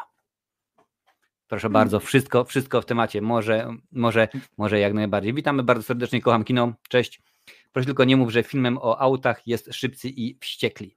Na razie nie mówimy o Szybcy i Wściekli, na razie mówimy o DeLoreanie i powrocie do... Jest przyszłości. Tylko jeden film z serii Szybcy i Wściekli, który wyróżni, żeby nie było, tylko jeden. Aha, no i bardzo... Przestań, dolar, normalnie jaś samochoda. Ej! Jeszcze może ten... Jeszcze może ten trójkołowy, który tam się pojawia. Tak Przejmuję tak. pałeczkę, bo kurwa tutaj samochód Jasia Fasoli nie dostaje wystarczająco e, miłości. Zacznijmy od faktu. Jaki to jest samochód? To jest Mini Cooper seria S. Ten samochód nie tylko jest świetny z tego powodu, że w przeszłości był bardzo tani. Ten samochód po odpowiedniej przeróbce, którą normalnie ludzie za pomocą e, narzędzi i tego typu rzeczy, to była bardzo łatwa przeróbka zresztą, mogli zmienić napęd tego samochodu na czterobud, czyli napęd na cztery koła. Na czym polega myk? Wygooglujcie sobie właśnie Mini Coopera, seria S, tego starszego i okaże się, że ten samochód wygrał zajebiście dużo wyścigów w seriach shooterowych wyścigów. Ten samochód dostaje naprawdę za mało miłości, moim zdaniem. Ten samochód jest prym de la creme, jeżeli o to chodzi. Na dodatek udało mi się przetestować stary model Mini Coopera na, w prawdziwym mhm. życiu, Uuu. tylko niestety bez przeróbek. Ten zwykły, to był silnik, jak dobrze pamiętam, jeden przecinek dwa. To był benzyniak. To był... Zapytam, i to nie, nie, nie, nie że z, z przekąsem ty zmieściłeś się do tego samochodu, czy była taka akcja jak z Hightowerem w Akademii Policyjnej, że musiałeś wyrwać siedzenie, żeby się zmieścić? Bo ty dwa metry masz, to ty dużo jesteś koleś. Je, e, ja ci powiem w ten sposób, ten samochód wydaje się być mały, ale w środku jest przestrzenny. Zacznijmy mhm. od tego, że to jest kupek, czyli z tyłu mhm. ma siedzenia, prawda, jednak żeby wejść do tego samochodu trzeba złożyć je. Co to mhm. oznacza? Ja mogłem po prostu podnieść sobie fotel odpowiednio, cofnąć go do tyłu i miałem wystarczająco dużo miejsca na nogi. No ciężko byłoby cofnąć go do przodu, prawda? E, da się. Ja już tłumaczyłem to galerianowi. Jeżeli sytuacja fizyczna e, będzie odpowiednia, to pod górkę, jak będziesz jechał i dasz wystarczająco dużo gazu na bardzo łysych oponach, to te koła będą się obracać. Ale pomimo tego, że te koła się obracają do przodu, to staczasz się z powodu grawitacji. Tak się cofasz do przodu. Jeżeli jest tu jakiś e, e, fizyk na czacie, to proszę dać znać, czy teoria Lincolna ma poparcie w faktach. Mam wykształcenie e, fizyczne, fuck off. A, a ja nie, ja jestem z zawodu cukiernikiem, mam to głęboko w pamięci. Dobra, słuchajcie, no to ja tak, zacznie, chciałbym zacząć od, od filmów moich, które to naprawdę są, że to powiem, ulubione, które uwielbiam. Jak mówię, auto w głównej roli, w jednej z głównych ról i tak, będę się wspierał, bo część tych filmów mam na, na, na D V D, na Blu-rayu. Nie, akurat tutaj tylko i wyłącznie są na, na D V D. U mnie dziesiątka nie ma znaczenia. To znaczy nie ma znaczenia, czy miejsce dziesiąte to jest super ekstra, a jedynka jest rewelacyjna. Wszystkie, wszystkie filmy są świetne, super fajne. Mimo że jest gro, jak już mówiłem wcześniej, o których nie powiedziałem, no to akurat te filmy są takie ulubione najbardziej z najbardziej. I zacznę teraz, mówię, a muszę się powiększyć, bo normalnie zmniejszyłem się i przesunąłem. Właśnie Lincoln, zastanawiałem się, czy ty mnie powiększyłeś specjalnie tylko dlatego, że jestem gruby, ale szczegół. Nie, powiększyłem się specjalnie dlatego, żeby sobie mógł spokojnie powiedzieć. Słuchajcie, film jednego z moich ulubionych reżyserów, właściwie, że chodzi o kino akcji, to mojego ulubionego reżysera. Guillermo? Paula W S. Andersona. A, Andersona. Wyścig, Wyścig śmierci, śmierci. Death Race. Jason Statham w roli głównej. Akurat to jest wersja, wersja rozszerzona. Rzeczywiście jest to nowa wersja filmu sprzed wielu, wielu lat, gdzie w, w rolach głównych wystąpili Sylvester Stallone oraz David Carradine. Rzeczywiście film... koszmarny, naprawdę koszmarny było, ale tutaj po prostu było wszystko, tutaj wszystko, mamy mnóstwo różnych aut i to aut uzbrojonych po zęby, są takie piękne, piękne fury, że to jest coś nie do opisania, mamy małe auta, mamy ogromniaste, mamy suwy, mamy wyścigowe, a to, którym się pojawia, porusza Frankenstein, w tej roli oczywiście Jason Statham, no to jest coś pięknego, jest akcja. Wiem, że to zabrzmi trochę, trochę szowinistycznie, ale jest akcja, są fajne kobitki, są piękne samochody, dzieje się dużo, a poza tym na koniec wredna pani naczelnik dostaje wpierdol i o to w tym wszystkim, w tym wszystkim chodzi. Także jeżeli lubicie auta, no tym bardziej, że akurat Jason Statham gra tutaj, tam Statham, jak to woli, gra tutaj byłego kierowcę właśnie rajdowego, także jest, jest niesamowita sprawa, a poza tym jednym z kierowców jest Liu Kang, panie i panowie, możecie sobie go wypatrzyć, Liu Kang z Mortal Kombat, reżyserowany nomen omen przez Paula W S. Andersona. Teraz o, się nagadałeś. Dobra, skoro tutaj już wszyscy próbują wytypować, którą część Szybkich i Wściekłych dałem do tej listy, to jest lista, tfu, lista, to jest Yy, odcinek serii, że tak się wyrażę, który pokazuje nie tylko piękno kultury japońskiej, ale tak naprawdę czym są walki na drift. Tokio Drift. Tokio. Powiem w ten sposób. Ukazanie kultury japońskiego tuningu samochodów J D M, czyli Japanese Drift Machine, są nieziemskie. Boże święty, jak ja ogarnąłem, na czym polega drift, to sam zacząłem ćwiczyć to po obejrzeniu tego filmu. Miałem swoją kierownicę, wtedy jeszcze ta kierownica miała tylko dziewięćdziesiąt stopni skrętu, ale starałem się uczyć. I fakt jest taki, że to, co pokazali w tym filmie, jest naprawdę trudne do osiągnięcia w prawdziwym życiu, bo kontrola takiego samochodu jest nieziemsko trudna. Faktem jest to, że jeżeli ma się odpowiednio zbudowany samochód, który mm. ma napęd na cztery koła, tak, samochody z napędami na cztery koła są najlepszymi samochodami do driftu, nie zmienicie mojego zdania. Fakt jest taki, że jeżeli ma się odpowiednio zrobiony samochód, to zdaje się być banalnie proste, jeżeli ma się umiejętności. Jednak, żeby osiągnąć te umiejętności, trzeba nieziemskiego czasu żeby nauczyć się każdego możliwego aspektu swojego samochodu, nauczyć się, jak on może reagować i tego typu rzeczy. Dalej. Jeżeli chodzi o pokazanie właśnie japońskiej kultury w tym filmie, to o Boże, oni zrobili to tak naprawdę w fajny sposób. Pokazali tą ciemną stronę Japonii, czyli mafia, nie mafia, tego mm-hmm. typu rzeczy. Yakuza. A, a dodatkowo tam gra moja ulubiona postać z Szybkich i Wściekłych, czyli Kan. Mm, myślałem, że powiesz. Tam w ogóle jest, jest dziwna sprawa, niesamowita, gdyż no, jest to seria, odcinek właściwie bez, wiem, że jest, ale zaraz powiem, o co chodzi, bez Diesla. On się tam dopiero pojawia na końcu. Na samym końcu. I motyw jest taki, że jego tam miało nie być. Nie było go w ogóle w planie, ale pewnego pięknego dnia Diesel przyszedł do, właśnie do wytwórni, która to robiła, i mówi: słuchajcie, chciałbym sobie nakręcić taki film jak, no wiecie, zrobiłem już Pitch Black, zrobiłem Kroniki Riddicka, chciałem zrobić trzecią część. Co wy na to? Mm-hmm, wiesz co, damy ci, nie ma problemu, dostaniesz kasę i w ogóle, ale musisz się pojawić na chwilę w takim filmie yy, Szybcy i Wściekli, Tokyo Drift. Po prostu na sekundkę, kilka, żeby po prostu było na plakat można było wrzucić, że Vin Diesel się pojawia. I w ten oto sposób pojawił się Vin Diesel. Nie, to nie było zaplanowane w scenariuszu, to tylko i wyłącznie był znowuż chwyt Makertin Dody, a żeby trzech naszych kuzynów, po, powiem jeszcze raz, Vittorio Mamona, Lorenzo Casucci oraz Johnny Schmal, żeby się zgadzało. Tak to, tak to jest. Tutaj jeszcze sekundkę odpowiem dla Do, Domin, pytał się, czy ktoś zna tytuł, bo nie pamiętam, akcja tego, ty, tego typu jest wyścig, na przykład autko mega skomputeryzowane, gdzie prowadzi jakiś olbrzym i chyba jaki Jackie Chan kojarzy ktoś, jaki to był tytuł. Tak, to był y, Cannonball Race. Bodajże, jeżeli pamięć mnie, pamięć mnie nie myli, bo tam akurat rzeczywiście mnóstwo różnych dziwnych y, pojawiało się. No można na przykład byłoby tak samo wspomnieć o filmie, który był bardzo podobny, czyli Wyścig Szczurów. Nomen omen z, z Rowanem Atkinsonem i wieloma innymi, rzeczywiście Szybkie jak błyskawica, to nie, to jest z Tomem Cruise'em oraz z Nicole Kidman.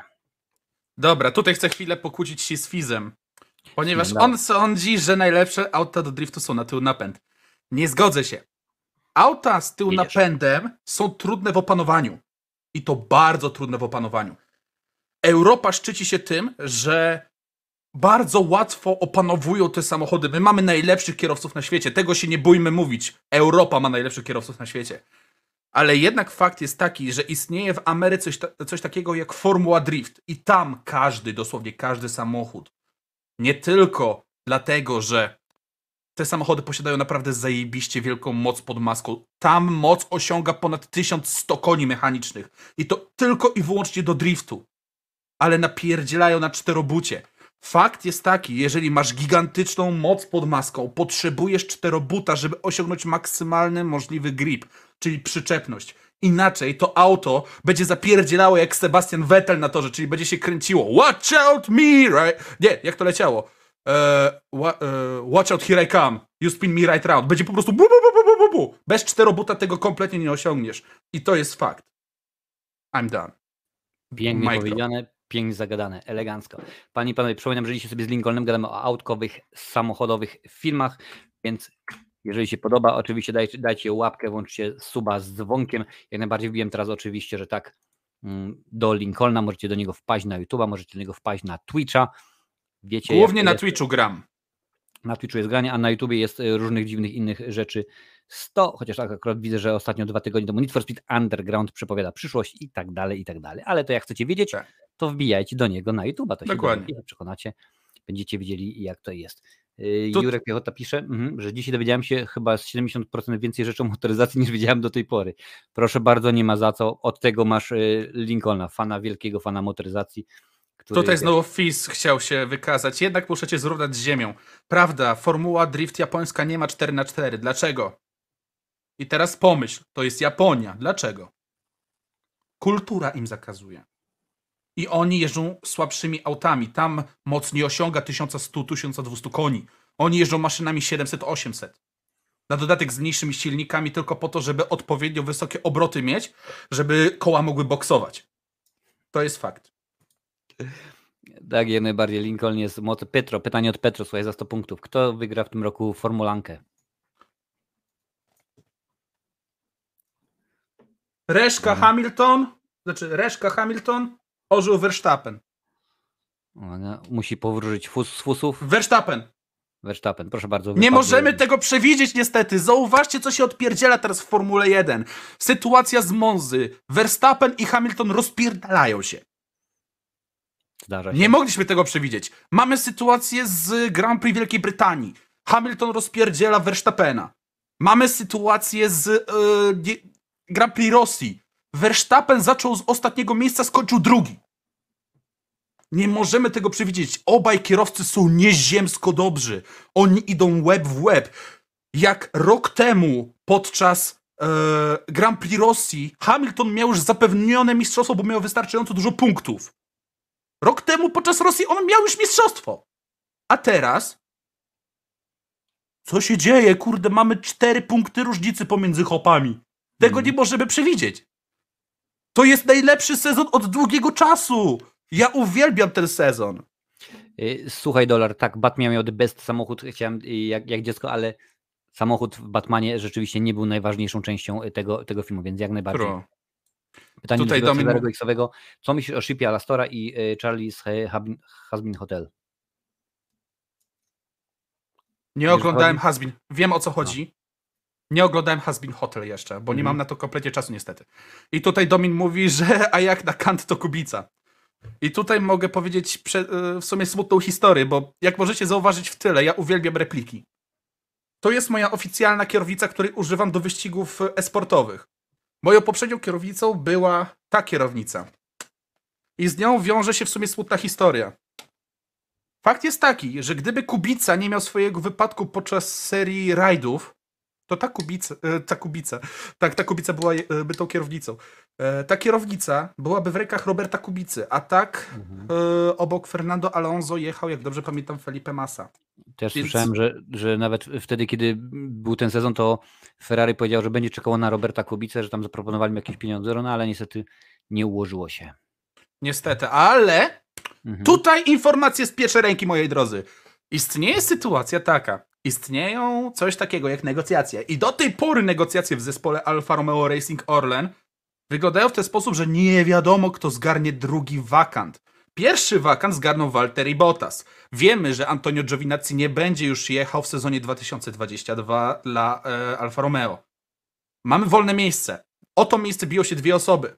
Kierowca Formuły jeden z Chin, nazwisko Zhou, jak dobrze pamiętam, oraz Robert Kubica. Walka teraz toczy się o to, kto da więcej hajsu, więc możemy mieć palce skrzyżowane, że to Orlen wyłoży hajsik i Kubica dostanie ten wakant.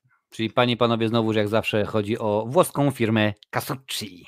Dokładnie. A jeszcze dodatkowo, mhm, jeżeli tak. chodzi o sezon dwa tysiące dwudziesty drugi, to możemy być bardzo podekscytowani, bo to rozpoczęcie nowej ery w formule. Kompletnie nowe samochody, kompletnie nowe wszystko, kompletnie nowe restrykcje. Więc sezon dwa tysiące dwudziesty drugi będzie naprawdę ekscytujący, więc jeżeli interesujecie się takimi temata- tematami, to o Panie Boże, już ogarniajcie sobie F jeden T V i czekajcie na ten rok, bo to będzie prima sort, jeżeli nie dojebie nam oczywiście e, pan z kolcami, kulka z kolcami, nie wymawiamy jego imienia, bo jebać go. Dokładnie, dobra. Kończąc ten przydługi wątek formuły, do którego pewnie dzisiaj wrócimy, lecimy dalej, panie i panowie.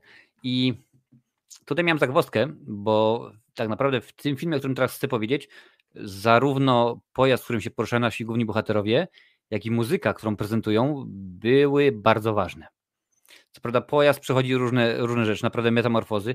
Dodatkowo po drodze jest zniszczonych mnóstwo pojazdów samochodowych, policyjnych, bo policja w tym, w tym filmie jest, jest beznadziejna, a mowa o pani i panowie, tak, akurat z czapki stwierdzimy, że, że wezmę, że zobaczę, że pokażę.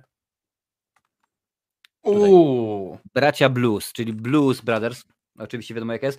Te auto, którym to jest były, to jest Dodge, to jest były policyjne auto, które rzeczywiście, jak to ładnie powiedział jeden, jeden z braci, to jest y, y, auto policyjne, czyli nie ma katalizatora, ma normalną y, ołowiową benzynę i tak dalej i zapierdziela normalnie przy tymi wszystkimi nowymi, współczesnymi duperelami, ale oni się nim poruszają w każdym aspekcie i ruszają i skaczą przez most i lecą gdzieś z wieżowca, w ogóle śmigają.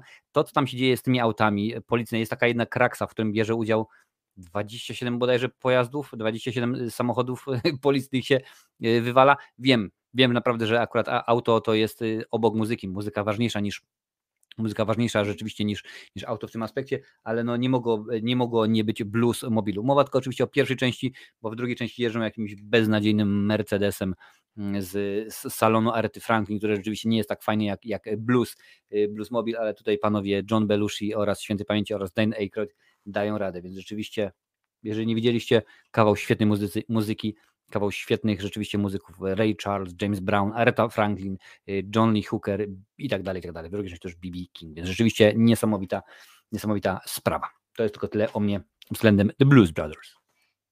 Hmm. Blues Brothers to jest świetna rzecz. Ja pamiętam, jak oglądałem ten film z ojcem, to bardzo mi się spodobał. W szczególności piosenka. Może, pamiętasz, możesz zanucić? Everybody needs somebody to love. Wiesz co, ja akurat śpiewam mniej więcej tak samo, tak samo jak i ty, więc nie będę, nie będę. Oni wtedy wykonują dwa utwory, właśnie jeden z nim, jednym z nich jest Everybody Needs Somebody to Love, a drugim jest um, Sweet Home Chicago. Mhm. Również, a tam jeszcze przy okazji tego Ray Charles, nie Ray Charles, wróć, Cap Calloway wykonuje, wykonuje piosenkę Mini Demo Chair, w którym y, zaczyna skatować i jak w pewnym momencie skatuje, to już normalnie jest coś niesamowitego. Piękna, piękna, piękna sprawa, panie i panowie. Lecimy dalej. Lincolnie, oh. Co u ciebie? Uu. Teraz właśnie zastanawiam się, co dać, ale chyba damy coś dla fanów animacji w chwili daj, obecnej. Też ma, możliwe, że się nawet zgramy, ale dawaj. Nie zgramy się na sto procent. Okej. Okay. I teraz pytam czat, bo teraz mamy chwilę przerwy. Oczywiście napiszcie mi na czacie, kto jest fanem japońskich animacji, czyli o, serialów anime. Kto jest pięknie. Fanem japońskiej animacji? Więc spisujcie nam na, na czacie, zobaczycie jak to jest. Ja mm. więc na przykład powiem, że również nie będzie na przykład o Robocopie dzisiaj z mojej strony. Mimo, że to mm. auto, jak ja widziałem to auto matowe, to po prostu jak to wyglądało pięknie, to było coś niesamowitego, ale piszcie. Jak dobrze pamiętam, to był Ford Crown Victoria, żeby nie skłamać, bo to były w tamtych czasach typowe samochody policyjne. Mm-hmm. No i kurde mnie wyciągnął, nie? Initial D, czyli o tym, jak dzieciak rozwożący tofu po jednej z najwspanialszych gór w Japonii, czyli Mount Akina, wytwarza w sobie najlepsze możliwe cechy kierowcy, uczy się mm. trasy oraz opanowuje samochód w sposób perfekcyjny. Initial D to jest anime, to jest kreskówka, to musimy pamiętać. Jednakże to jest anime, które naprawdę może uczyć. Istnieje coś takiego jak internal drift, czyli drift niekontrolowany, tak to przetłumaczyli. Istnieje coś takiego jak banking usage, czyli jak mamy... Boże, zapomniałem słowa. Jak, są, jak jest droga, to w drogach są rowy, które mhm. odprowadzają wodę. Jak to się nazywało? Rowy melioracyjne? Możliwe. Mhm. Dzieciak tam używał tych rowów na każdym zakręcie, żeby coraz szybciej przekraczać te zakręty. On opanował dzięki tej technice swoją trasę do perfekcji, dzięki czemu swoim malutkim autkiem Toyota A E osiemdziesiąt sześć w wersji coupé, czyli Trueno, mógł pokonać podwójnie turbodoładowaną Mazdę R X siedem w wersji Demon. O, rowy e, melioracyjne, tak, to jest prawda. To jest takie, to jest prawdziwe, tak się da, jeżeli zna się trasę i to anime nie tylko uczy właśnie tego, że jeżeli mamy jakąś trasę w wyścigu, to musimy ją poznać do perfekcji, jeżeli chcemy być szybcy, ale dodatkowo. I wściekli. Po, pomiędzy niektórymi rzeczami w, tej, w tym anime jest pokazane, jak co robić. To anime uczy rzeczywiście poprawnych technik prowadzenia auta. Zauważcie jedną rzecz. Jak mamy typową kierownicę, chwileczkę, wyciągnę swoją owalną kierownicę, bo mam. Dajesz. Nie, to jest moja stara kierownica F jeden. O, tutaj jest. O. Jak mamy naszą kierownicę, prawda? O, pokażę w ten sposób. Nas na e, egzaminie na prawo jazdy uczą zazwyczaj, żeby trzymać kierownicę w ten sposób i jeżeli chcemy skręcać, to łup, łup. Karmimy kierownicę, to jest feeding the wheel. To jest bardzo zła technika, moi drodzy. Jedno Tego powinniśmy się... Musimy się jej wyuczyć. Najważniejszą techniką podczas prowadzenia samochodu jest trzymanie jej na godzinie trzeciej oraz dziewiątej. I jeżeli skręcamy, używamy całego stawu, skręcamy i teraz muszę użyć siły, żeby utrzymać to i potem dokładamy, żeby móc ją znowu obracać. I tego uczymy się w naprawdę szybki sposób i to jest najlepsza technika prowadzenia samochodu z tego anime. Nauczyłem się tej techniki i musiałem się jej oduczyć na egzamin, żeby go poprawnie zdać. Czajcie bazę. Więc tak, jeżeli chodzi o Initial D, to jest yy, moje, moja kolejna propozycja. Jednakże jest jeszcze jedno anime motoryzacyjne, które bym chciał polecić, które uczy o tym, jak składa się samochód, co potrzeba do samochodu oraz w jaki sposób można ulepszyć swój samochód za niedrogie pieniądze. Oraz mhm. tego, że raczej w Polsce tego nie zrobimy, bo kultura jazdy w Japonii, a w Polsce to jest zupełnie inna rzecz. Anime, o którym mówię, to jest Wangan Midnight. Sytuacja wygląda w ten sposób, że istnieje po prostu taka grupa tunerów w Japonii. Oni nazywali się Midnight Club, jak dobrze pamiętam. I oni tworzyli najszybsze auta, japońskie auta na świecie. Fakt jest taki, że Wangan Midnight opowiada historię o niszczycielskim samochodzie. Nazywa się Piekielna Z. To był Nissan e, Z K Fairlady. Mhm. I głównie opowiada o wyścigach na autostradzie, ty, wyścigach typu drag, czyli na prostej. I po prostu fakt jest taki, że dzięki temu anime nauczyłem się bardzo dużo o złożeniu samochodu i między innymi dzięki temu anime nauczyłem się wymienić świece zapłonowe w moim samochodzie, bo tam był pokazany jeden dieselek, żeby jak to zrobić. I sprawdziłem i rzeczywiście działa. Anime uczy i bawi, moi drodzy. Więc polecam. Zgadza się, zgadza się, panie i panowie. Ja tak y, jeszcze gw- gwoli ścisłości, bo pamiętałem kiedyś, y, to jest często stosowany zabieg zresztą w filmach wszelkiego rodzaju, żeby zdynam- zdynamizować akcję. Mamy fajnie kamerę pokazaną właśnie na, na, na pedała, właśnie pedał ga- gazu oraz, y, oraz sprzęgło. Tego jest słowa on... chyba zbytnio nie można używać, nie jestem pewien. No, ja się przyzwyczaiłem powiedzmy... już do mówienia, że to jest zestaw nożny. Dobra, niech będzie zestaw nożny, ale powiedziałem raz, więcej nie będę. I y, hmm. bardzo często jest tak właśnie, że mamy y, naciśnięcie, y, naciśnięcie sprzęgła, bez używania sprzęgła, zmiana, zmiana biegów, oczywiście gaz i tak dalej, to rzeczywiście fajnie dynamizuje. I jest taki film, tutaj hmm. właśnie sobie go wyszukałem między innymi, Drive Hard z, z Thomasem Jane'em oraz Johnem Cusackiem w rolach, w rolach głównych. Rzeczywiście pojawiają się, ktoś, ktoś jeszcze znany jest, Zoe Ventura jeszcze jest i tak kilka innych jeszcze osób, no i tam bardzo kilka razy jest to używane. Mówię, kurczę, fajnie to wygląda, rzeczywiście. Na, mm-hmm. na poprzednim kanale zrobimy recenzję. Tylko jest jeden problem. Oni jeżdżą autem z automatyczną skrzynią biegów. I tak się zastanawiałem, po co? Normalnie po co? Po co to jest? No ale widać, nie wszyscy mają wszystko ogarnięte, tak jak rzeczywiście powiedział. Oczywiście, że tak, Iron, mm. wielki brat patrzy i słucha. Tak to jest. Teraz robiliśmy dzisiaj wbił na Ga- kanał Galerii Horroru Fearcast o filmie Candyman, to tam też, żeby nie używać, yy, inaczej określić kolor skóry yy, Afroamerykanin. Bohatera, tak, powiedzieliśmy, yy, używaliśmy skrótu yy, zablokowany. No. Tam i tutaj, było... jak dobrze pamiętam, wybacz, że ci przerwę, ale Jurek tak. tutaj zadał mi e, pytanie. Poczułem się jak postaw na milion, więc pytanie do Krzyśka. Kto według ciebie jest najlepszym kierowcą w historii Formuły jeden?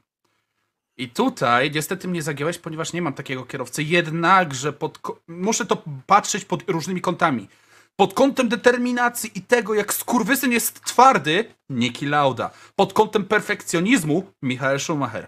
Pod kątem e, balansu idealnego, który może doprowadzić do zwycięstwa, Ayrton Senna. Jednakże nikt nie przebije naszego kochanego Honey Badgera. Daniel Ricciardo numer trzy. Nigdy.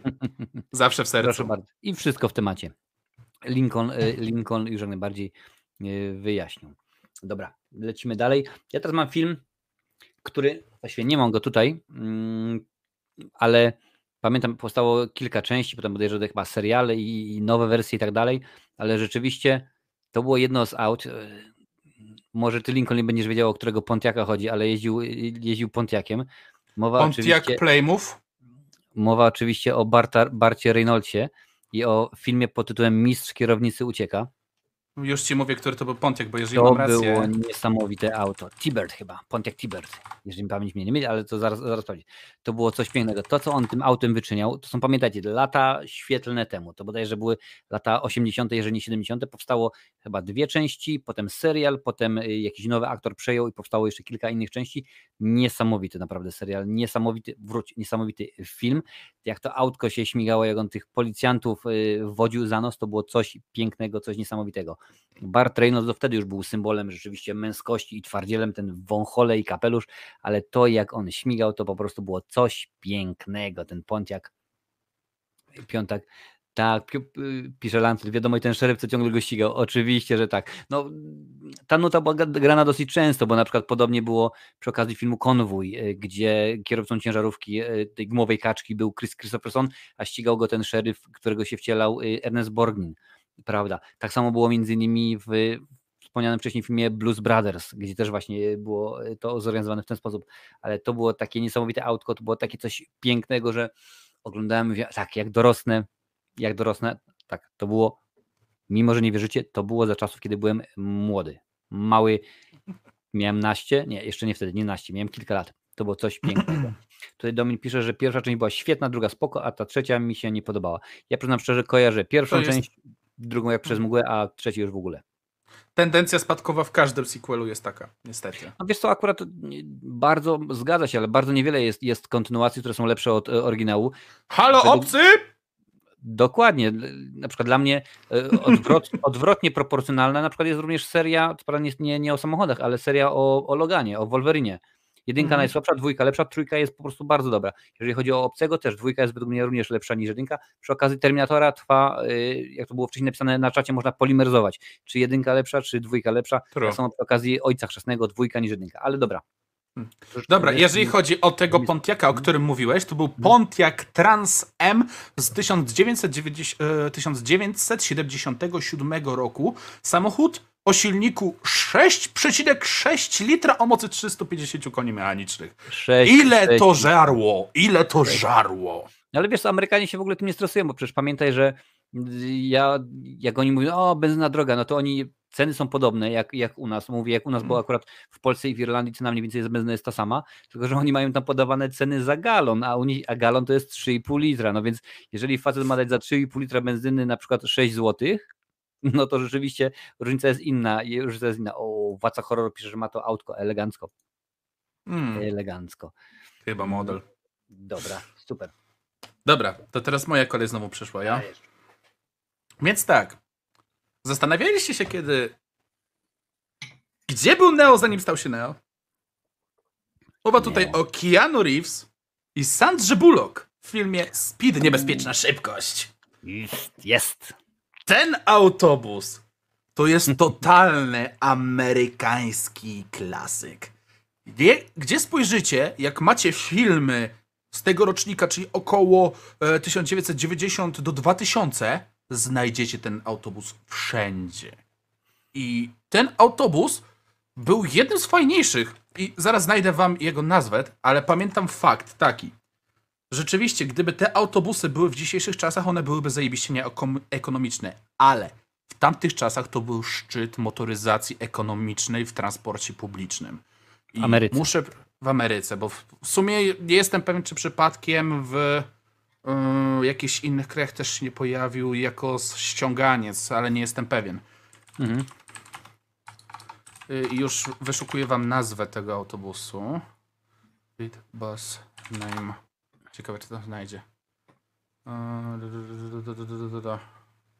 Jaki to był autobus? Powiedz mi, wujku Google, jaki to był autobus? Hmm. Autobus czerwony.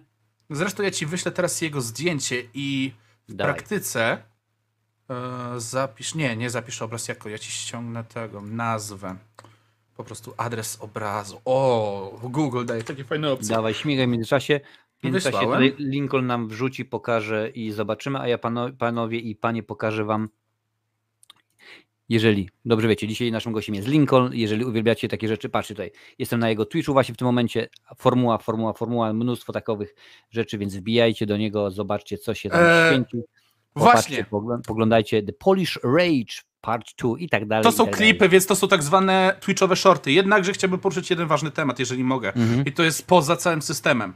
Moi drodzy, fakt wygląda w ten sposób, że tendencja wypadków w Polsce nie jest spadkowa, wręcz przeciwnie, idą w górę.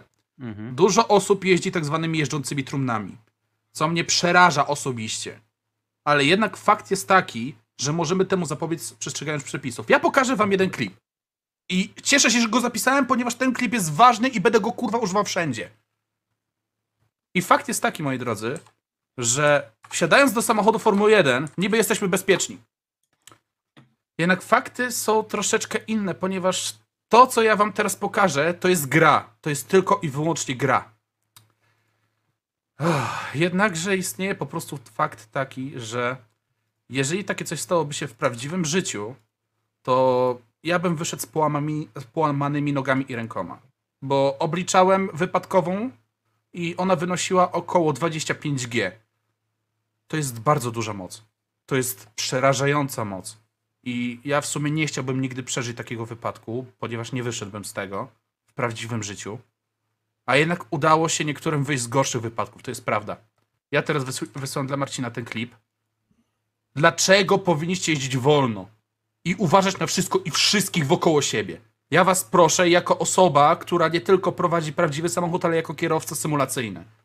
Przestrzegajcie przepisów, pamiętajcie, że nie jesteście sami i fakt jest taki, że musicie myśleć nie tylko za siebie, ale i za innych, ponieważ nie każdy jest, niestety, moim zdaniem, mógł zdać egzamin, ale nie powinien dostać prawa jazdy. Więc Marcin, jeżeli możesz pójść już, ten klip. Ja tylko dodam, że na przykład w, w Irlandii do mniej więcej roku dwutysięcznego taki był problem, że bardzo było wtedy niewiele aut, dopiero wtedy się zaczął ten, ten cały Celtic Tiger, ten boom, że kiedy okazało się, że ludzie zaczęli składać prawo jazdy, takie były kolejki duże, bo trzeba było czekać pół, pół roku na egzamin, że w pewnym, w pewnym momencie stwierdzili, a wiecie co, damy prawo jazdy wszystkim. Bez kursu, bez niczego i tak ludzie dostali. I tak to jest, że dzisiaj nie wiedzą. Już zaraz wam pokażę.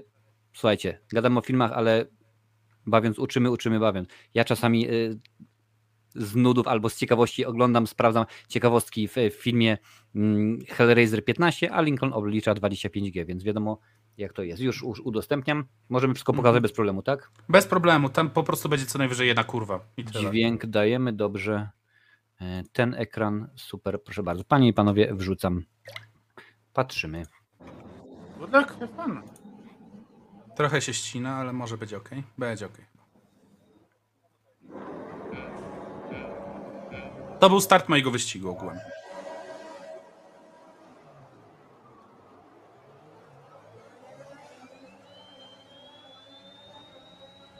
O Jezus Marian! A! Aha! Tyle. Tyle. Zobacz tylko jeszcze reakcję. A miałem tak dobry start! Koniec! Teoretycznie... Małe sce wypuścili przez to, że zdenerwowałem! No ja w to nie wierzę, kurwa! I jeszcze typ żyje dalej, nie? Kurwa, ja napiszę, co tu się odjebało, nie? To jest kompletna masakra. Także uważajcie, tutaj właśnie jest kilka, kilka osób, yy, pisze między innymi Domin. Ludzie też nie zdają sobie sprawy, że podczas jazdy powiedzmy pięćdziesiąt na godzinę ciało potrafi ważyć parę ton, a przynajmniej tak słyszałem. Tak to jest rzeczywiście, no taka to jest, jest prawda. Sytuacja, że rzeczywiście jeżeli uwzględnimy te wszystkie rzeczy mm-hmm. yy, typu, typu przyspieszenie oczywiście, grawitacja i tak dalej, to rzeczywiście jest, jest taka tak. sytuacja. Dobra, ale zrobiło się chwilę poważnie. Tutaj Lincoln mi podesłał, więc wam pokażę. Panie i panowie, jak, o jaki autobus jaki autobus z filmu, z filmu Speed chodziło, proszę bardzo. Taki ładny ogórek można by rzec. I z, e, autobus nazywa się General Motors, wersja e, T D H pięć tysięcy trzysta trzy. Jest to właśnie G M. To dokładnie ten sam, bo to jest dwadzieścia pięć dwadzieścia pięć. Mhm. To jest ten sam, którym jeździli, jeździli bohaterowie. Tak, bo to jest screen z mhm. filmu, tylko w, położony w białe tło. Aha, aha, no to w porządeczku, elegancko. Oczywiście to były czasy lata dziewięćdziesiąte, to wtedy niemalże w każdym filmie Dennis Hopper wcielał się w, w, w czarny charakter, więc rzeczywiście jakoś tak to wyszło, ale tak to, yy, tak to jest. Oczywiście, że tak, gdzie tutaj było? U, nie, tutaj. Po, po powodziowy hmm. tani samochód, brawura równa się... Zacznijmy od faktu, że naprawdę trudne do opanowania samochody są tanie. Ludzie chcą się ich pozbyć i dzieciaki, które dopiero co zdały prawo jazdy, zgarniają te samochody. Niedawno na Podlasiu była... Znaczy nie, nie, nie tak dawno, jak skończyły się matury w tym roku. Sytuacja wyglądała w ten sposób, że dzieciak miał B M W E czterdzieści sześć, jak dobrze pamiętam. On był cały sprawny, jednakże on wziął swoich kolegów i w ogóle chciał się popisać. To jest, to jest pojazd z napędem na tył. No i wcisnął gaz, obróciło go. Myślał, że zdąży przed autobusem. Nie zdążył. Piątka dzieciaków w piachu. Nie trzeba nikomu mówić, co się dzieje, kiedy spotykasz się z autobusem na, na dzień dobry. Nieważne, jakim byś jeździł samochodem. Ja tak właśnie nie, nie, nieraz, wiesz, gadam z ludźmi i oni mówią, a stary, ja mam nowe auto, to A B S, to tamto, wieś, no w porządku, stary. Ale jak się spotkasz z, z ciężarówką na czołówkę, to ci nie pomoże nic. Nie pomoże ci najlepszy system, najlepsza trakcja i tak dalej, i tak dalej. Wiadomo, wiadomo jak to jest. Tutaj Kali pisze, że tam był motor. Nie, to był autobus, bo to była zupełnie inna sytuacja też. No, nie tylko na... ten jeden wypadek z motorem był, uwierz mi. Niestety na było znacznie ludzie... więcej, które nie było pokazane. U nas w lokalnych kurierach były to pokazywane te wypadki niektóre. Nie wszystkie były na cały kraj pokazywane, więc wiesz. Ja mówię tak. o tym konkretnym, ponieważ on mnie mocno uderzył, ponieważ tam uczestniczyło auto, które sam chciałem kupić jako moje następne auto, dlatego że chciałem po prostu spróbować pojeździć tył napędem, sprawdzić się, wziąć auto na lokalny tor, wschodzący Białystok. Jeżeli oglądacie, pozdrawiam, świetny tor. Ale sytuacja była taka, że po prostu zobaczyłem, co się tam stało i... Nope, biorę Skodę z przód napędem, napęd diesel, kurwa. I chuj. Nie? Widzicie, ja też sobie spokojnie jeżdżę sobie yy, Nissanem Pulsar, silnik jeden dwa, także też niewielki potwór, a do tego, żeby się poruszać spokojnie. Wer... Ja tak, jeszcze taka dygresja, ja też akurat nie, nie jak mam, mam znajomych, którzy na przykład e, ty kupię sobie auto, tam powiedzmy, wiesz, tam silnik taki, wiesz, pojemność trzy litry i tak dalej. Ja mówię zawsze, co jest stary, ale po co? Przecież na przykład mowa o Irlandii. W Irlandii masz maksymalną prędkość sto dwadzieścia na autostradzie. Z takim silnikiem nie pojedziesz trzysta, no to po co chodzi? No ale to już inna, inna inszość. Słuchajcie, panie i panowie, przypominam, że dzisiaj gadamy sobie z Lincolnem o najlepszych filmach o samochodach. Wiem, że chwilę zrobiliśmy dygresję, ale pamiętajcie, bawiąc uczymy, ucząc bawimy. Ważna dygresja. Mam nadzieję. Tyle ludzi nie A, wie po no, prostu po co proszę. Są te... No, tam był motor w Ghost Riderze, tak się dużo... A, o to chodzi, dobra. Mhm, nałożyło się. Ale była też sytuacja na Podlasiu, że właśnie... był kierowca jakiegoś innego samochodu, ale to nie było już B M W, jednak to był chyba zwykły samochód, taki mm. osobowy. Jak dobrze pamiętam, to była Lada Samara, czyli jeżdżąca oj, oj. To, to, to jest normalnie. I był ryb. wypadek z motocyklem, motocyklista za pomocą swojego sprzętu przeżył, bo fartownie upadł, złamał tylko rękę, a typa wgniotło. Więc... Słuchajcie, Lada Samara jest taka stara, że nawet starsza ode mnie. Wiem, że wiele osób myśli, że to jest niemożliwe, ale jest starsza ode mnie, naprawdę, uwierzcie mi. Domin, chcesz się pośmiać? Byłem w Stophamie. Byłem w Stophamie. Stopham to jest kanał na YouTubie, który opowiada o wykroczeniach drogowych. Byłem mhm. w Stophamie. Jako dzieciak jeszcze prowadziłem swój stary samochód i po prostu zamyśliłem się i nie zdążyłem wyhamować przed przejściem dla pieszych i pokazali to, kurwa, w Stophamie. Zły Lincoln, zły Lincoln, zły Lincoln. Ja, a jechałem pięćdziesiąt na godzinę, tylko sytuacja wyglądała w ten sposób, że ja miałem skrzyżowanie w kształcie litery T i yy, fakt był taki, że po mojej, ja jechałem prawym pasem, po mojej prawej stronie był rowerzysta i po lewej stronie był typ, który chciał skręcić w yy, lewo i fakt był taki, że tam nie zauważyłem znaku przejście dla pieszych. I no niestety... Jak zobaczyłem tylko, że ktoś stoi, że tam jest przejście, to kurwa w hamulec! Starałem się hamować biegami, ale dosłownie wjechałem na przejście i takie o chuj. Ups. Tak, uwaga pirat, to, to, to rzeczywiście chyba na twoim tak, T T V jakoś tak to było. Domin mówi, ja staram się jeździć spokojnie, a dwa tygodnie temu przyszły mi trzy mandaty z autostrady. Niestety, fakt jest taki, że polski system prawny powinien pozwolić na większą prędkość na autostradach. Tam można się rozpędzać. Jeżeli się rozpędzasz, musisz wiedzieć, że, jaka jest odpowiedzialność. I fakt jest taki, że moim zdaniem na autostradach powinny być większy limit na polskich drogach, tak samo jak w Niemczech. Są na autostradach w Niemczech nie ma limitu! Prawie a ludzie żyją i tam jest kurwa mało, mało ale wypadków. Ale wiesz, to też, też chodzi o inną mentalność, wiesz, no, to, to, to, to nie, będziemy, nie będziemy porównywać, także wiesz, ja żyję na przykład, w Irlandii masz na autostradzie sto dwadzieścia. Zresztą jak ostatnio gadaliśmy sobie to i mówiłem... Żyjesz, ci... bo ścięło cię na chwilę. Żyję, żyję, ciebie też ścięło. Ścięło cię na chwilę, żyjesz? A, żyję. Bo ciebie u mnie ścięło. Ciebie też. Dobra, możliwe, nice. Że coś streamer dzisiaj szaleje, ale wiadomo, yy, wiadomo mm. jak jest. Mm, więc sto dwadzieścia mam w Irlandii i żyję, no i jakoś, jakoś to trzeba jechać, a... Mm. a Nie, nie, nie będę mówił, bo to się nagrywa, nie będę mówił, czy kiedykolwiek jechałem, jechałem szybciej. Nie będę mówił, że czy jechałem kiedykolwiek szybciej, więc no. nic nie powiem. Dobra, wracając do filmów, panie i panowie, bo rzeczywiście zrobiło się trochę popularnie naukowo, ale rzeczywiście też dobrze, bo czasami takie tematy są również ważne, bo trzeba przypominać młodym, młodym ludziom. Ja osobiście, kiedy zaczynałem przygodę swoją z motoryzacją, to jeździłem w Oplem Astra silnik jeden cztery i to było dla mnie jak wielki potwór. Teraz pomówię troszkę o innym potworze i o filmie. Tak naprawdę w nim auto pojawia się bardzo często, ale jest jedna z najsłynniejszych, jeżeli nie najsłynniejsza scena wyścigu, pościgu. Najgorzej na świecie zmontowana scena pościgu, bo między innymi Volkswagen Garbus pojawia się w nim kilka razy, a jest pięknie zrobione, bo to jest San Francisco, panie i panowie. Za kierownicą, za kierownicą przepięknego auta siedzi Steve McQueen. Mowa oczywiście, panie i panowie, z tej strony o filmie, a żeby było widać, Bullitt ze Steve'em, Steve'em yy, McQueenem. Ta sama, tak naprawdę jest słynny z, z tej jednej, jednej sceny, gdzie, gdzie Steve McQueen porusza się tym świetnym autem i jest ten pościg. I to jest coś niesamowitego, ponieważ rzeczywiście oni tam śmigają po tym San Francisco, skaczą, ach, coś, coś pięknego normalnie, ale chodzi o to, że to jest tak źle zmontowane, ten Volkswagen biały, bodajże, że on tam wyprzedza kilka razy, cały czas się pojawia i jest jak najbardziej. Steve McQueen w jednej ze scen myli drogę i to nie było w planach, po prostu tak się zdarzyło rzeczywiście i nie wyrobił się, ale reżyser stwierdził, nie, dobrze, Peter Yates bodajże, tak, Peter Yates jest reżyserem, niech to będzie, niech zostanie, ale to jak on się porusza, to też był bodajże, mi się wydaje, jakiś Dodge, wiesz, ja nie jestem, nie jestem pewien chyba, Dodge albo... Z Bolita? Albo... Zaraz sprawdzę. Zaraz, zaraz sprawdź, ale... To, jak on się porusza, jak to w ogóle, jak to auto brzmi, wiecie, jak, jak, jak, jak ja pójdę i nacisnę gaz w moim Nissanie jeden dwa, to jest bzz, jak suszarka, jak on nacisnął, to brzmiało po prostu jak potwór jak jakiś, jakby kurczę odpalił czołg, jakby to był Rudy sto dwa, coś było, coś było naprawdę niesamowitego. Jeżeli, jeżeli jeszcze nie widzieliście Bulita, obejrzyjcie sobie chociażby z tego względu. W ogóle Steve McQueen jest wielkim fanem.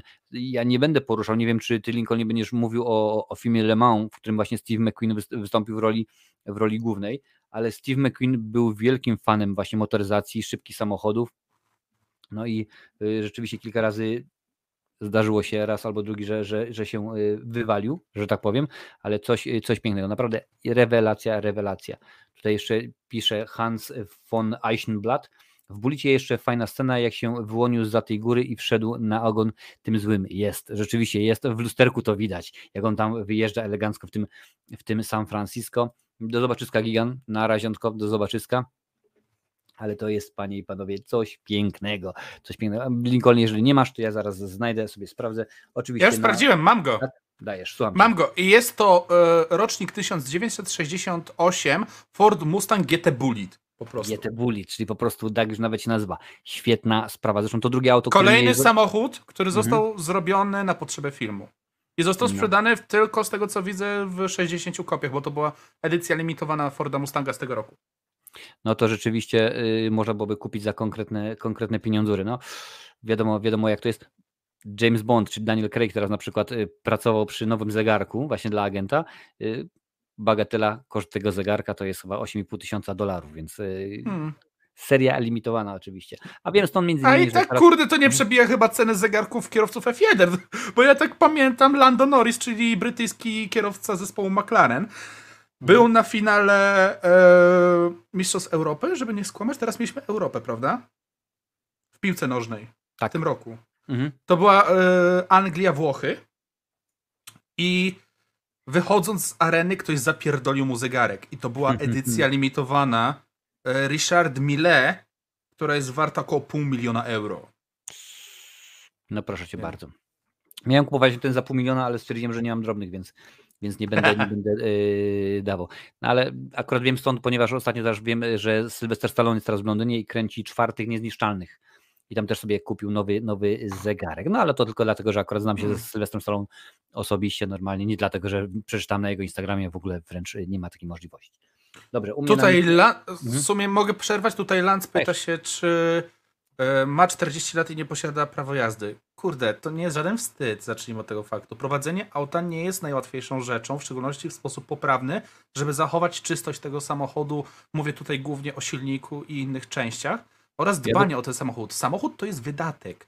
Jeżeli ty nie potrzebujesz tego samochodu, to nie potrzebujesz prawa jazdy, więc moim osobistym zdaniem brak prawa jazdy nie jest niczym innym, jednakże umiejętność prowadzenia samochodu jest jedną z fajniejszych rzeczy, które możesz się nauczyć i jeżeli się poprawnie nauczysz korzystać z tego samochodu, to jest jedno z takich ej, ja to potrafię i to umiem zrobić dobrze. Takie, jak ja nauczyłem się prowadzić samochód taki z manualną skrzynią biegów oczywiście, to ja kurde miałem taki fakt, że ja cały czas jeździłem tego za pomocą Tak, zwan, tak zwanych półautomatów, czyli samochodów, które mają tak zwane łopatki z tyłu, które po mm-hmm. prostu bieg do góry, bieg do dołu.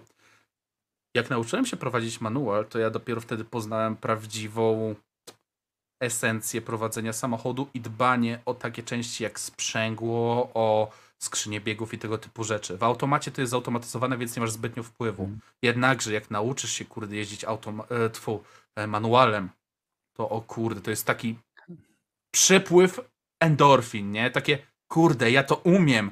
Wiele ludzi ma z tym problemy i takie, mhm.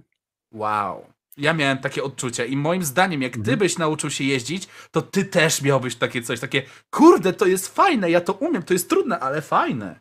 Więc to jest no. mój punkt widzenia. W ogóle motyw jest taki, ja, ja powiem Ci, że Lancel, dopóki mieszkałem w Polsce, też nie miałem prawa jazdy. Ja wyjechałem z Polski, miałem dwadzieścia cztery lata i dopiero tutaj zrobiłem sobie prawo jazdy w, w Irlandii, także spokojnie, nie ma żadnego wstydu. W ogóle taki jest motyw w, w Ameryce, w Stanach Zjednoczonych, że tam, no bo oczywiście wiadomo, że jeździ, tak to mówi teraz Lincoln, jeździć skrzynią, manu- skrzynią manualną jest trudniej. Jeżeli w Ameryce zdasz prawo jazdy na aucie ze skrzynią automatyczną, możesz tylko i wyłącznie poruszać się autami z skrzynią automatyczną. Jeżeli tak samo w Polsce jest od, nieda- od tak? dłuższego czasu. Mhm. Jeżeli zdasz jest, na, na, masz... na manualny, to możesz tu i tu. Od y, jakiegoś czasu na prawo jazdy możesz zdać y, prawo jazdy na y, tylko i wyłącznie skrzyni manualnej i możesz prowadzić tylko i wyłącznie takie pojazdy. Jeżeli Aha. cię policja przyłapie i zobaczy, że prowadzisz manuala, posiadając tylko i wyłącznie Yy, prawo jazdy na automat, to masz kaput. Zabierają o, ci prawko i dostajesz karę prawie sześć tysięcy. Co jest moi, moim zdaniem absurdalne, bo taka kara nie powinna istnieć. Mogą hmm. cię zabrać prawo jazdy, ale nie powinni aż tak karać. Hmm. To jest masakra, ale to jest Polska.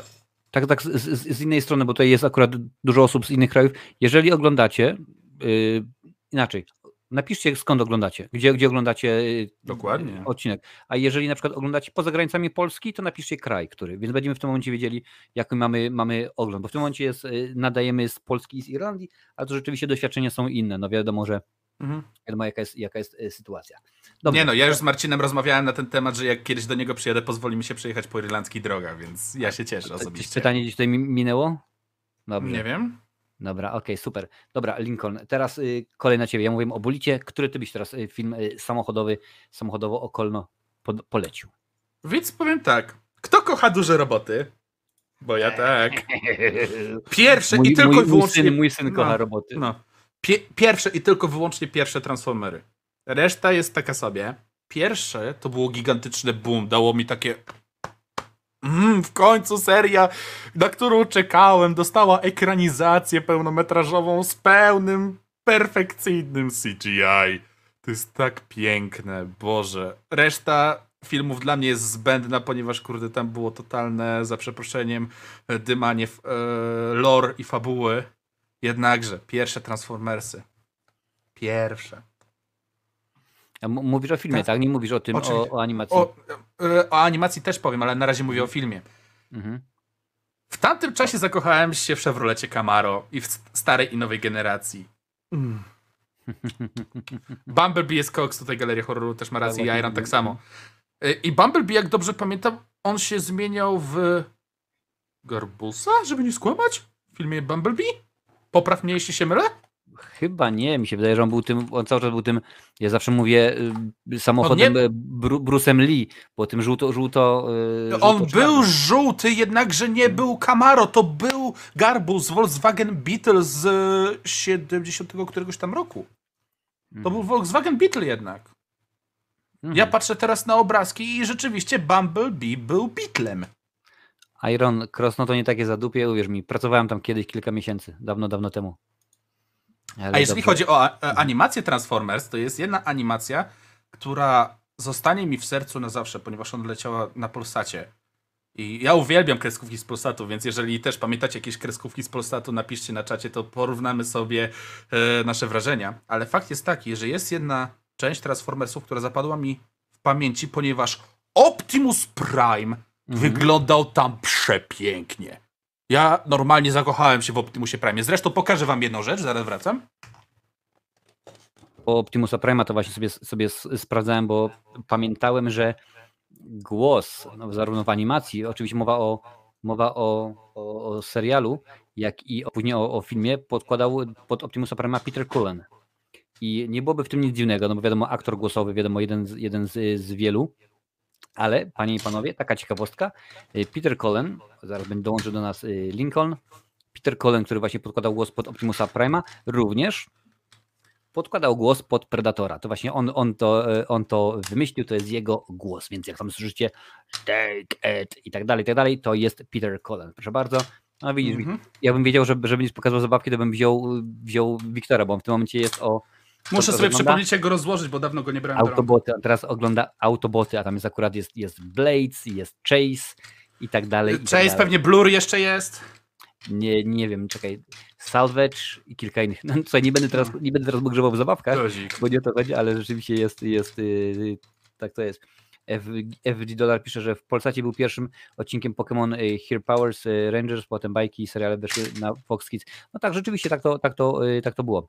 Domin kocha Kosmiczne Wojny, jeżeli chodzi o... Beast Wars! To mm. jest seria chyba Transformersów, kiedy oni przylecieli na Ziemię w okresie kam- kredy. Jak dobrze pamiętam, kiedy A, jeszcze dinozaury łaziły po ziemi. Też oglądam to wszystko, słuchajcie, to wszystko jest na Netflixie, jestem z tym na bieżąco, bo jak mówiłem wcześniej, mam, mam małego syna, który rzeczywiście lubi, uwielbia i nie ma znaczenia, czy to jest Autoboty, czy to jest Akademia Rescue Botów, czy to są właśnie Beast Dobra, Wars, więc ja tylko Najpierw. powiem jedną rzecz. Jestem gigantycznym fanem Optimusa Prime'a. I... Optymalnie. No dokładnie. Ale jest jeden fakt. Jak oglądałem tą kreskówkę z Polsatu, to w Polsce tej figurki konkretnej, którą chciałem mieć, nie było. Ja ci już ją pokazuję. Mhm. Seria nazywa się e, Transformers Armada. Ona opowiada o historii Transformersów, którzy przylecieli na Ziemię, żeby odzyskać malutkie roboty zwane minikronami. I razem z innymi walczyli przeciwko Decepticonom, żeby ochronić te minikrony przed nimi, ponieważ jeżeli Decepticony zbiorą odpowiednią ilość minikronów, to będą mogli wrócić na Cybertron i rozprawić się wszystkim, żeby ta planeta była ich. Tak wygląda mniej więcej skrót fabuły i już pokazuje, jak wyglądał ten Optimus Prime. O, ja go kurde tak kochałem. Ja po prostu mm. srałem po nocach, myśląc, że będę miał go w rękach i będę mógł sobie go rozkładać, nie? Tak samo jak Michu był tutaj z kanału e, Aberracji, jak dobrze pamiętam. Mhm. To on opowiadał o tym, że jak on czasami na live'ie ma, to on bawi się tymi figurkami. Ja teraz muszę się skupić na pisaniu, bo to jest bardzo trudny tasking, pisanie i mówienie, więc dajcie mi moment. Niech się ogarnie chłopak, spokojnie, panie i panowie. Ja tutaj w międzyczasie wrzucę link do kanału YouTube'owego Lincolna, żebyście mogli sobie wejść, zobaczyć, co tam się u niego dzieje, co u niego słychać i jak najbardziej wrzucę również na Twitcha. A jak? Niech będzie, niech, niech jest. Lanty, więc tak. Że ja pamiętam bardzo stary film pełnometrażowy o Transformers, kreska podobna jak pełnometrażowego G I Joe na V H S, świetny, powiem, nie powiem tytułu niestety. Tak, to był, to był ta sama kreska, który to właśnie serial, tylko oni wtedy zrobili Transformers The Origins, czy jakoś tak to się rzeczywiście Tak, tak, nazywało. tak, to jest dobra animacja w sumie. Bardzo dobra, fajnie. I jeżeli pamiętacie, to ta seria kiedyś była w e, Chipsach Chio, jeżeli jesteście tak starzy jak ja, to Chio, w Chipsach Chio, Chio, Chips. Dokładnie. I karty e, po zakończeniu serii z Dragon Ballem w Chio wyszły właśnie te Transformersy i dodatkowo z tych kart można składać było takie papierowe figurki. I właśnie wysyłam dla Marcina, jak wyglądał w kreskówce ten Optimus Prime i teraz wysyłam wam zabawkę. O ja, i potem dowiecie się, dlaczego kurde chciałem go mieć. I dlaczego? Pokazuję. Udostępnij.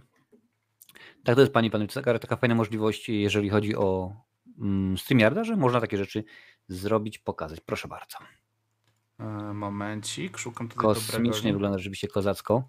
On wygląda świetnie. Mm. On kurwa był takim koksem. On był szeroki. On był potężny. To pokazywało prawdziwą moc Optimusa, a nie kurde jakiś chudzielec z e, Cybertron Wars, kurwa. To jest piękne. I tutaj wygląda zabawka. Iron zbierał, zbierał karty z Bakuganów. Chuju? Poczekaj. Uh, wait. Ktoś tu mówi coś o Bakuganach. Hello. Tylko fokus nie będzie działał, ale tak, Bakugany też zbieram, do tej pory mam.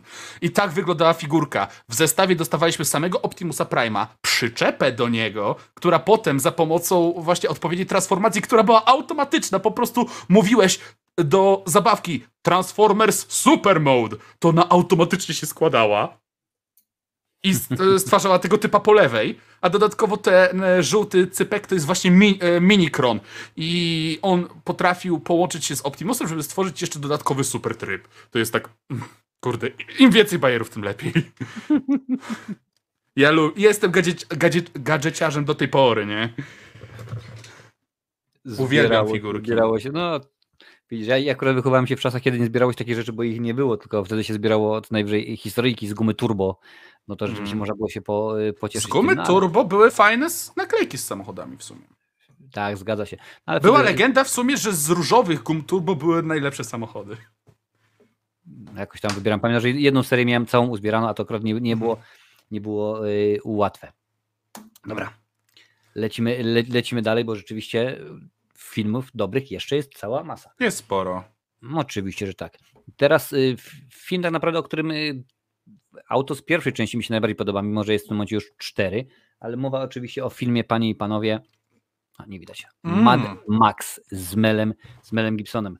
Jest tam taka jedna scena, kto widział, ten te, te, te będzie wiedział dokładnie, co chodzi, kiedy y, Goose zaprasza właśnie Mela Gibsona, czyli Maxa Rokatańskiego na, do, do warsztatu i on w tym momencie włącza to auto i jest ten silnik, który rzeczywiście wystaje ponad maskę, jest włączony i Mel Gibson tylko mm, odlatuje. Coś pięknego, więc mówię, turbo doładowane auto, auto, które no, robi ogromne wrażenie. Zresztą w całej tej serii auta są bardzo, y, bardzo ważne.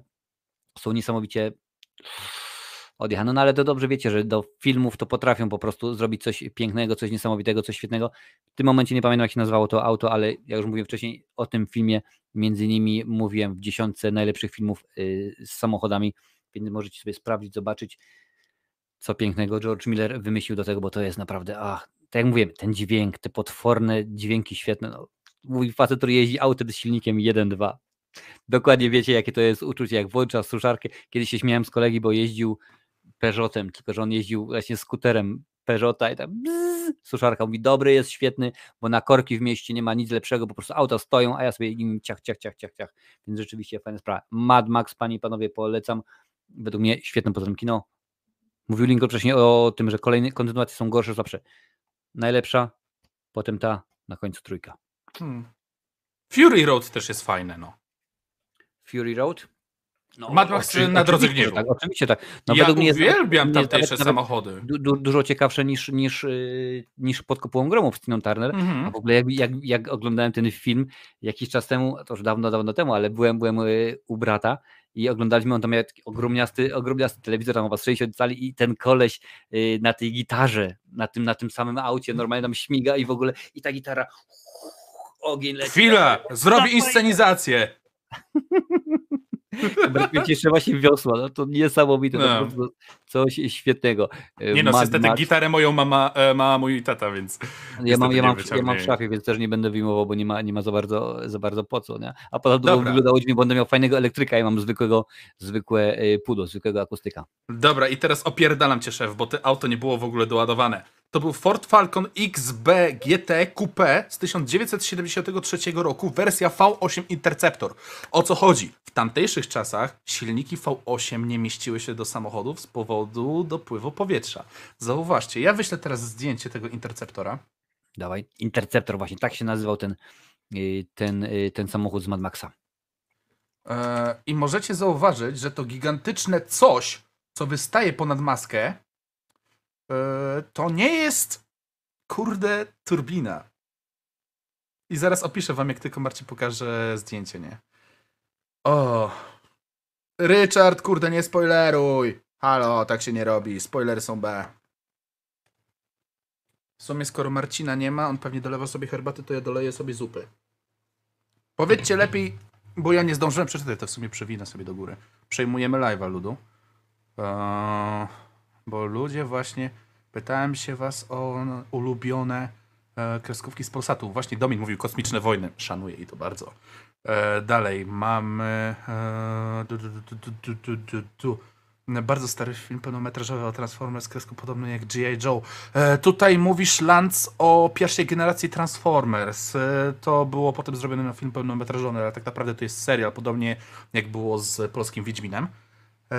Generał Daimos, o Boże, bardzo szanuję. Mm, mm, bardzo szanuję. Chociaż kur... Moje światło spadło, wait. Niestety ja mam ten problem, że światło dosyć często mi spada z odpowiedniego miejsca, więc muszę je naprawić. Widzicie, Lincoln bawi i uczy. Do tej pory tego nie naprawiłem. I teraz chyba ściemnił mi się ekran, więc nie będę musiał to naprawić. Ale to zaraz zrobimy. Hmm. Hmm? A nie, ekran mi się nie ściemnił, tylko po prostu upadł na klawiaturę. Najsik. Czyli wyglądam dalej zacniej. Hmm. Tylko niestety to troszeczkę poszło w dół, więc muszę dać to troszeczkę do góry. Powiedzcie mi, czy kadr jest dobrze, jeżeli możecie. A ja w tym czasie odpowiem na kolejne rzeczy. Du, du, du, du, du, du, du, du. Polonia jeden i T V Krater. W sumie nie miałem T V Krater, więc nie mogę się wypowiedzieć. Eee, Transformers The Movie było. Bakugany, oczywiście Bakugany. Powiedz, czy plan już masz? Przeciwnik ci śmieje się w twarz. O, tak. Ehm, I tutaj już zaczyna się Mad Max, więc w sumie tak. Dzień ja dobry, mam nogi i szybko wstałem, typie, więc... Kad jest chyba krzywo. O, witam Bo... cię bardzo serdecznie. Cześć, Richard do nas dołączył, a tak. Avenger również. Tak. Scooby-Doo, gdzie jesteś? Tak. Dymy, dymy, dymy. Co się stało? Co się stało? Eee, bo ciebie nie było, możesz wejść na chwilę na swojego live'a i zobaczysz, jak spada mi światło. A, dobra, to sobie sprawdzę za chwilę. Sobie za chwilę yy, ogarnę. Hmm. Słuchajcie, dobra, teraz jeżeli chodzi o kolejny film, to miałem oczywiście, no, miałem powiedzieć, mówić, powiedzieć o Szybkich i Wściekłych. Miałeś teraz pokazać mi... Interceptora, bo miałem wyjaśnić, o co chodzi w sumie. Aha, z jest tym silnikiem. Jest, już pokazuję, już pokazuję. Jest, mm, dobrze. Oj, oj, ale jakiś skurzony, brudny i w ogóle, ale fajnie. Bo to jest z planu filmu. Mm-hmm. Już tutaj udostępniam. Dobra, i Lincoln teraz uczy was budowy silnika. Będzie ciekawe. Więc tak, moi drodzy, jak widzicie na załączonym obrazku mamy zajebiście wyjebany silnik poza maskę. O co chodziło? Po prostu cały blok silnika był tak ogromny, że nie mieścił się pod daną maską, więc musiał niestety zostać wyłożony troszeczkę wyżej. System chłodzący został zmie zmieniony, dalej był chłodzony cieczą, jednakże ten system był aż tak e, nieporęczny, że musieli dodać kolejny system, więc dali system pasywny. Tak zwany wlot powietrza. Widzicie ten... Trapez nad e, blokiem silnika to jest właśnie system e, chłodzący pasywny, czyli po prostu jak im szybciej samochód jedzie, tym szybciej się chłodzi za pomocą powietrza, które dolatuje z zewnątrz. I nie, to nie jest kompresor. To nie jest kompresor, mój drogi, bo możesz zauważyć, że to, co jest na środeczku, możemy zauważyć osiem dziurek po prawej stronie przy silniku. Widzisz je? Mm-hmm. To są miejsca na cylindry.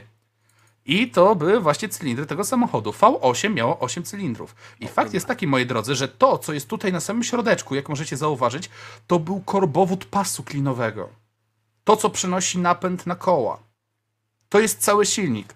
To jest większość silnika nad tym, żeby był lepiej chłodzony, jednakże cała konkretna część typu pasywnego oraz mechanicznego, żeby sprawić przekaz mocy z silnika na e, napęd tył, jest pod spodem. To, co jest na górze, po prostu jest wystawione, żeby było lepiej chłodzone. A czego się spodziewałeś, Paweł, że, że jak będzie o, o filmach, to będziemy gadać tylko o filmach? Nie, no wiesz, mówiłem ci, Lincoln jest wielkim, ogromniastym fanem, fan, fanem motoryzacji, więc y, czemu nie, jak najbardziej. No to wiesz, to tak jakbym zaprosił y, Galeriana i byśmy na przykład nie mówili, y, byśmy nie mówili o horrorach, tylko byśmy się zastanawiali na przykład na, nad fabułą i tak dalej, i tak dalej. Dobra, słuchajcie, panie i panowie, tutaj Lincoln sobie otworzył y, herbatkę bezalkoholową. Ja ci powiem tak, jeszcze Avenger mm -hmm. tutaj wspomniał o jednej zajebistej kreskówce, którą też chciałem wspomnieć w późniejszym ficie. Atom, mm -hmm. Alpha Team on Machines, to była kreskówka prowadzona na e, już dawno nieżyjącej platformie, jaką jest Jetix. Jetix I sytuacja no. była taka, że typ zebrał drużynę ludzi o specjalnych predyspozycjach, brzmi znajomo, haha, Power Rangers. Jednakże oni byli e, podkierowani w inne punkty, oni nie byli jacyś superbohaterami, chociaż występowały supermoce między innymi w tej tajemnej sztuce walki, jednakże samochody, jak i inne pojazdy motorowe grały tam zajebistą rolę i mogły zmieniać kształt i też kurwa miałem zabawki z tej serii, tylko oddałem je dla, e, jak dobrze pamiętam, żeby nie skłamać. Dla powodu. E, nie, nie, nie, nie, nie, dla... wnuka mojej cioci, bo on też uwielbia samochody, to po prostu zobaczył ten samochód, tego głównego. Znaczy po prostu wyślę ci zdjęcie, okej? Okay? Dawaj, dawaj zdjęcie, czemu nie? No. E, hopa. E, a ty o m, main Zaraz, car. Zobaczymy, zobaczymy jak to, jak to wszystko wygląda. Popatrzymy sobie. Panie i panowie, jak skoro tutaj czekamy, czekamy na Lincolna, to łapkę w górę dajcie, jeżeli wam się podoba, jeżeli jest wszystko w porządku. Gdzieś napisane było. To wcale, pisze Paweł, to wcale nie jest takie złe, Lincoln zna się na rzecz. No i bardzo dobrze, wiesz. Ja osobiście, zresztą to samo jakby wolę pogadać z kimś rzeczowo, tematycznie, niż miałby stulać opowiadać głupoty. On czasami gada głupoty, ale akurat nie dzisiaj. Jeb się. Dobra, wysłałem ci zdjęcie. Jest, On, to jest zabawka zapakowana, co prawda, jednakże innej nie mogłem znaleźć, moi drodzy, więc musicie mi to wybaczyć. I jak pokażę, to wyjaśnię, na czym to polegało. O, jest Proszę pokazane. Bardzo. I jak widzicie ten przycisk po prawej stronie samochodu, on przypomina wlew paliwa, jednakże w zabawce mechanicznej, jeżeli go wciśniemy, to drzwi tego samochodu otwierają się, takie typowe skrzydła, no nie? Otwierane, nie? I koła tego samochodu rozprzestrzeniają się na boki, tak jak jest to pokazane na załączonym obrazku kreskówkowym po prawej stronie. Mhm. I rzeczywiście, jak właśnie ten dzieciak zauważył tą zabawkę, to on, kurde, bawił się nią cały czas, jak u nas był i, kurwa, nie miałem serca, żeby mu jej nie oddać, chociaż to była jedna z moich ulubionych zabawek. I rzeczywiście, ta zabawka była hot. Ona była zajebista. Tutaj widzę, że jeszcze Dolar pisze, że, był, że Mask taki był, taka była kreskówka. O, i jeszcze panie, plusuje! Kreskówki, kreskówce Grand Prix chyba też na pewno. Tak, tak, tak, tak, tak. Chociaż Mask darzy bardziej sentymentem, mhm. ponieważ e, historia Mask opowiada po prostu o grupie bohaterów, którzy walczą z pseudoterrorystami i oni mieli specjalne maszyny zasilane dodatkowo maskami. Te maski miały specjalne umiejętności, ale głównym motywem przewodnim były właśnie samochody, które też, podobnie jak w kreskówce Atom, zmieniały swoje formy. To było... Czyli widać, że dzisiaj, dzisiaj tematem przewodnim są transformery wszelkiego rodzaju, panie i panowie. Każdy je kocha.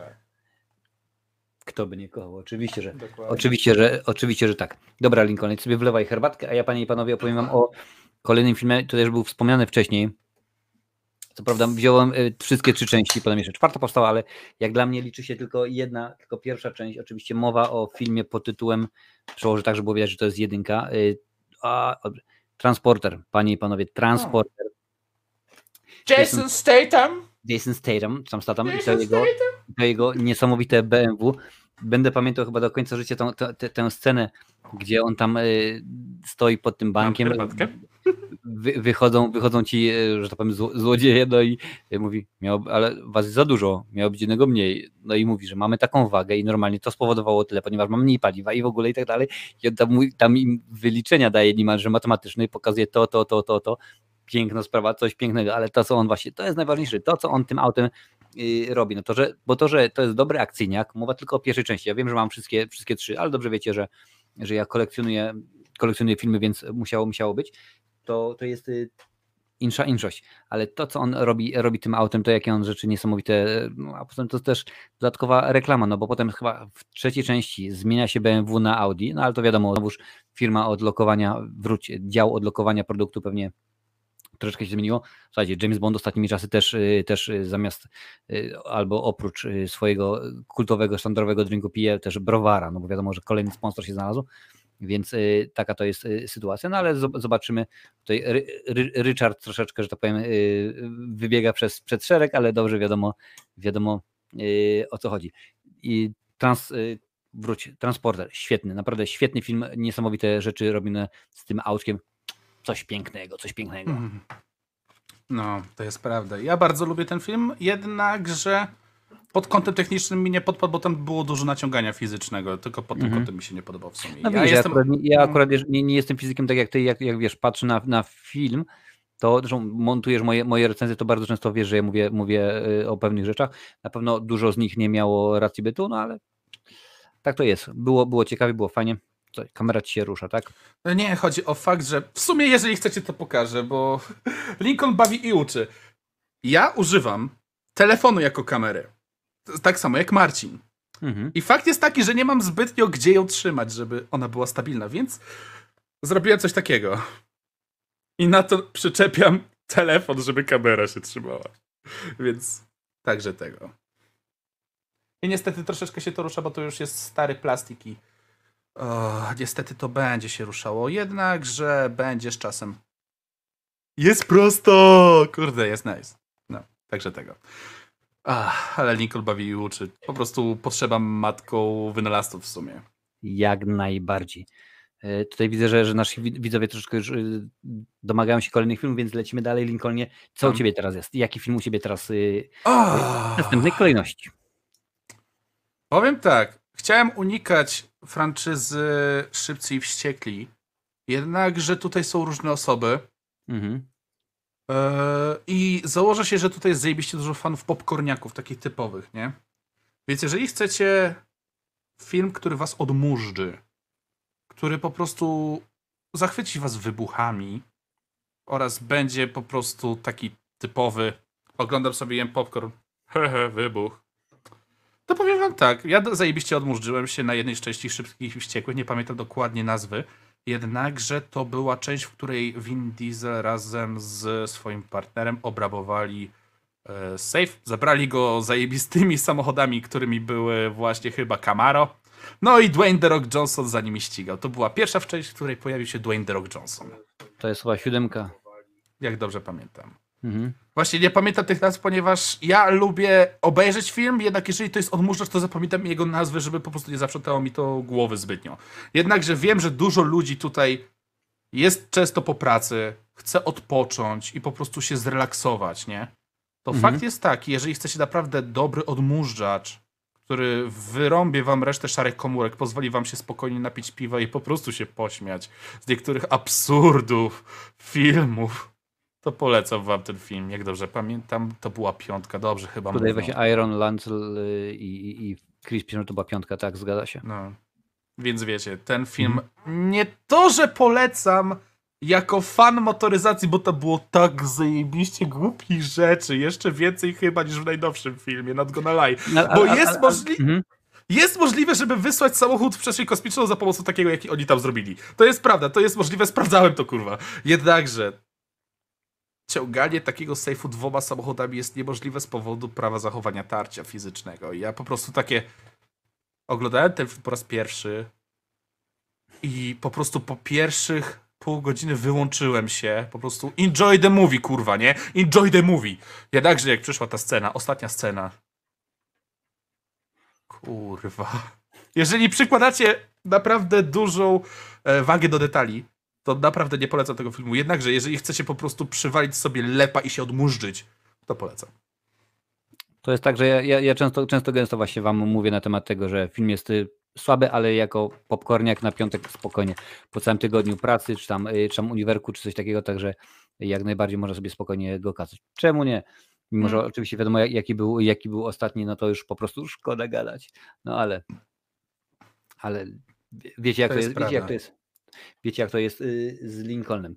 Słuchajcie, ja teraz mam film, tak naprawdę, który już wcześniej wywołaliście, w pewien sposób przynajmniej, bo ja tylko powiem, że to jest film wyreżyserowany przez Quentina Tarantino i chyba wszyscy wiedzą, o co chodzi. A jeżeli nie, no to już, już mówię, panie i panowie, tutaj o, Death Proof. Death mhm. Proof z Kurtem, z Kurtem Russellem. Powstał jako dwupak, jeżeli chodzi o o tenże filmie, akurat mam taką bardzo ładną, jak dobrze wiecie, uwielbiam ciekawostki, także musiała być podwójna, hmm. bo jest mnóstwo dodatków. Dwupak wraz z, z filmem Planet Terror Roberta, Roberta Rodriguez'a. Zrodziło się właśnie stąd, że Quentin Tarantino uwielbia, uwielbia filmy. Tutaj jedna z bohaterek właśnie mówi, że jest rewelacyjny film, bo jest grana przez chyba Zoe Bell właśnie ją gra. Mowa oczywiście o Vanishing Point.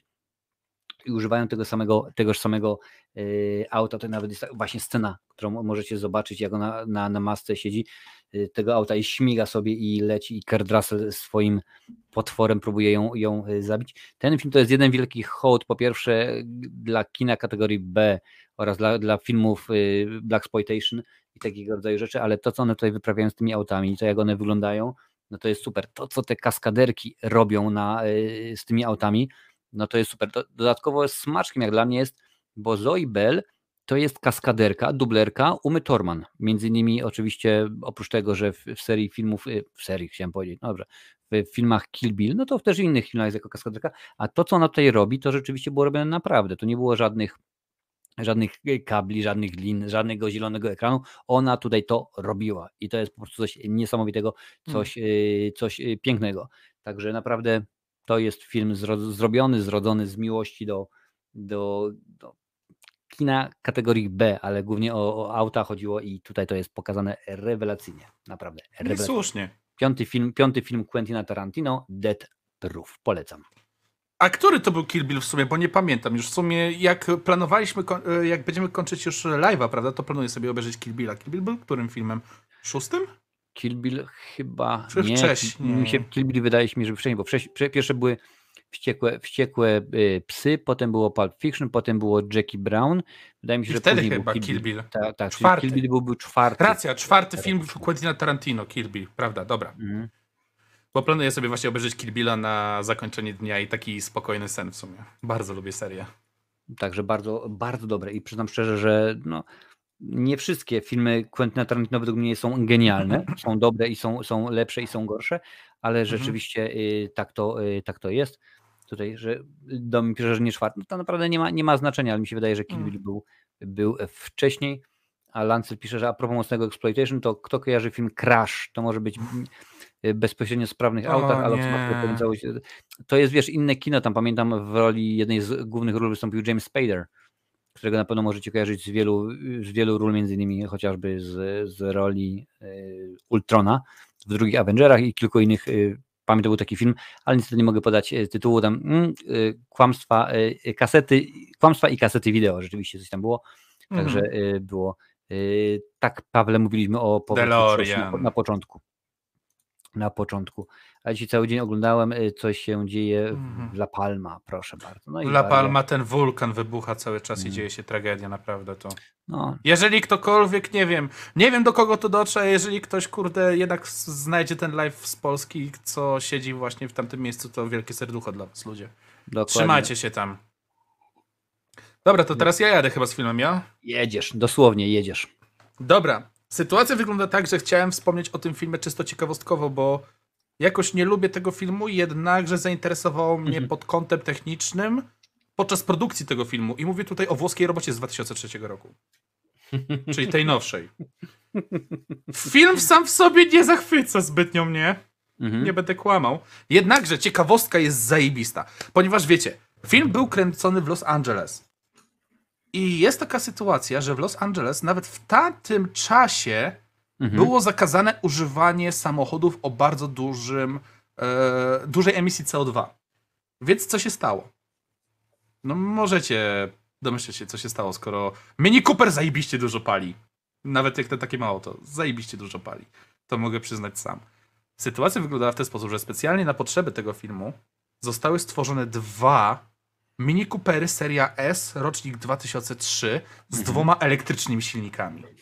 To były jedne z pierwszych samochodów czysto elektrycznych, a to był rocznik dwa tysiące trzy, kiedy one dopiero są zajebiście eksploatowane w chwili obecnej, między innymi przez potentata, którym jest Elon Musk za pomocą jego koncernu Tesla. Więc powiem tak, jeżeli chcecie iść w elektrykę, idźcie śmiało, bo nawet w dwa tysiące trzecim roku działała.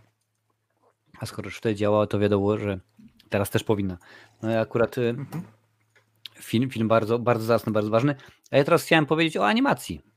Bo o. skoro Lincoln mówił już o, wcześniej o animacji japońskiej, to ja powiem o animacji bodajże amerykańskiej i bardzo... Disney? Też, y, Pixar, no w sumie Disney już w tym momencie, tak. Mhm. Jak najbardziej było mówione wcześniej kilka razy. Oczywiście mowa o filmie pod tytułem Auta, panie i panowie. Rzeczywiście tam jest, w tym filmie się zgadza wszystko. Bo oprócz tego, że standardowo przy okazji no, tego filmu ma, mamy odpowiednią fabułę dla dzieci i dla dorosłych, prawda, są dwa, dwa dna, no to jeszcze to auto, ten zygzak McQueen, jak on śmiga i nieważne, czy oglądacie jedynkę, czy dwójkę, no to po prostu wszystko się zgadza. Tam jest po prostu coś, mhm. coś pięknego, coś rewelacyjnego, coś super. I e, to, jak one są zrobione, pokazane, no w tym momencie abstrahuję od, całkowicie od tutaj Lincoln zaraz będzie mówił o odno, odnosi fizyki i tak dalej. Tam, tam to nie, jest nie, nie, nie zamierzam, to jest kreskówka. Tam, no, tam jest to potraktowane po prostu w, w pewnym aspekcie, a jeszcze jak, jak oglądałem w, z, z polskim dubbingiem, bo ja przypomnę wam, i to mówiłem już nieraz, Polacy robią rewelacyjny dubbing, jeżeli chodzi o animację, o kreskówki.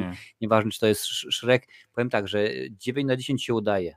Jeżeli chodzi o filmy, to dziewięć na dziesięć się nie udaje, ale akurat przy okazji animacji jest super. Pamiętam chyba złom, na, do Złomka, to była druga część bodajże, podkładał głos Witold Piotr Adamczyk.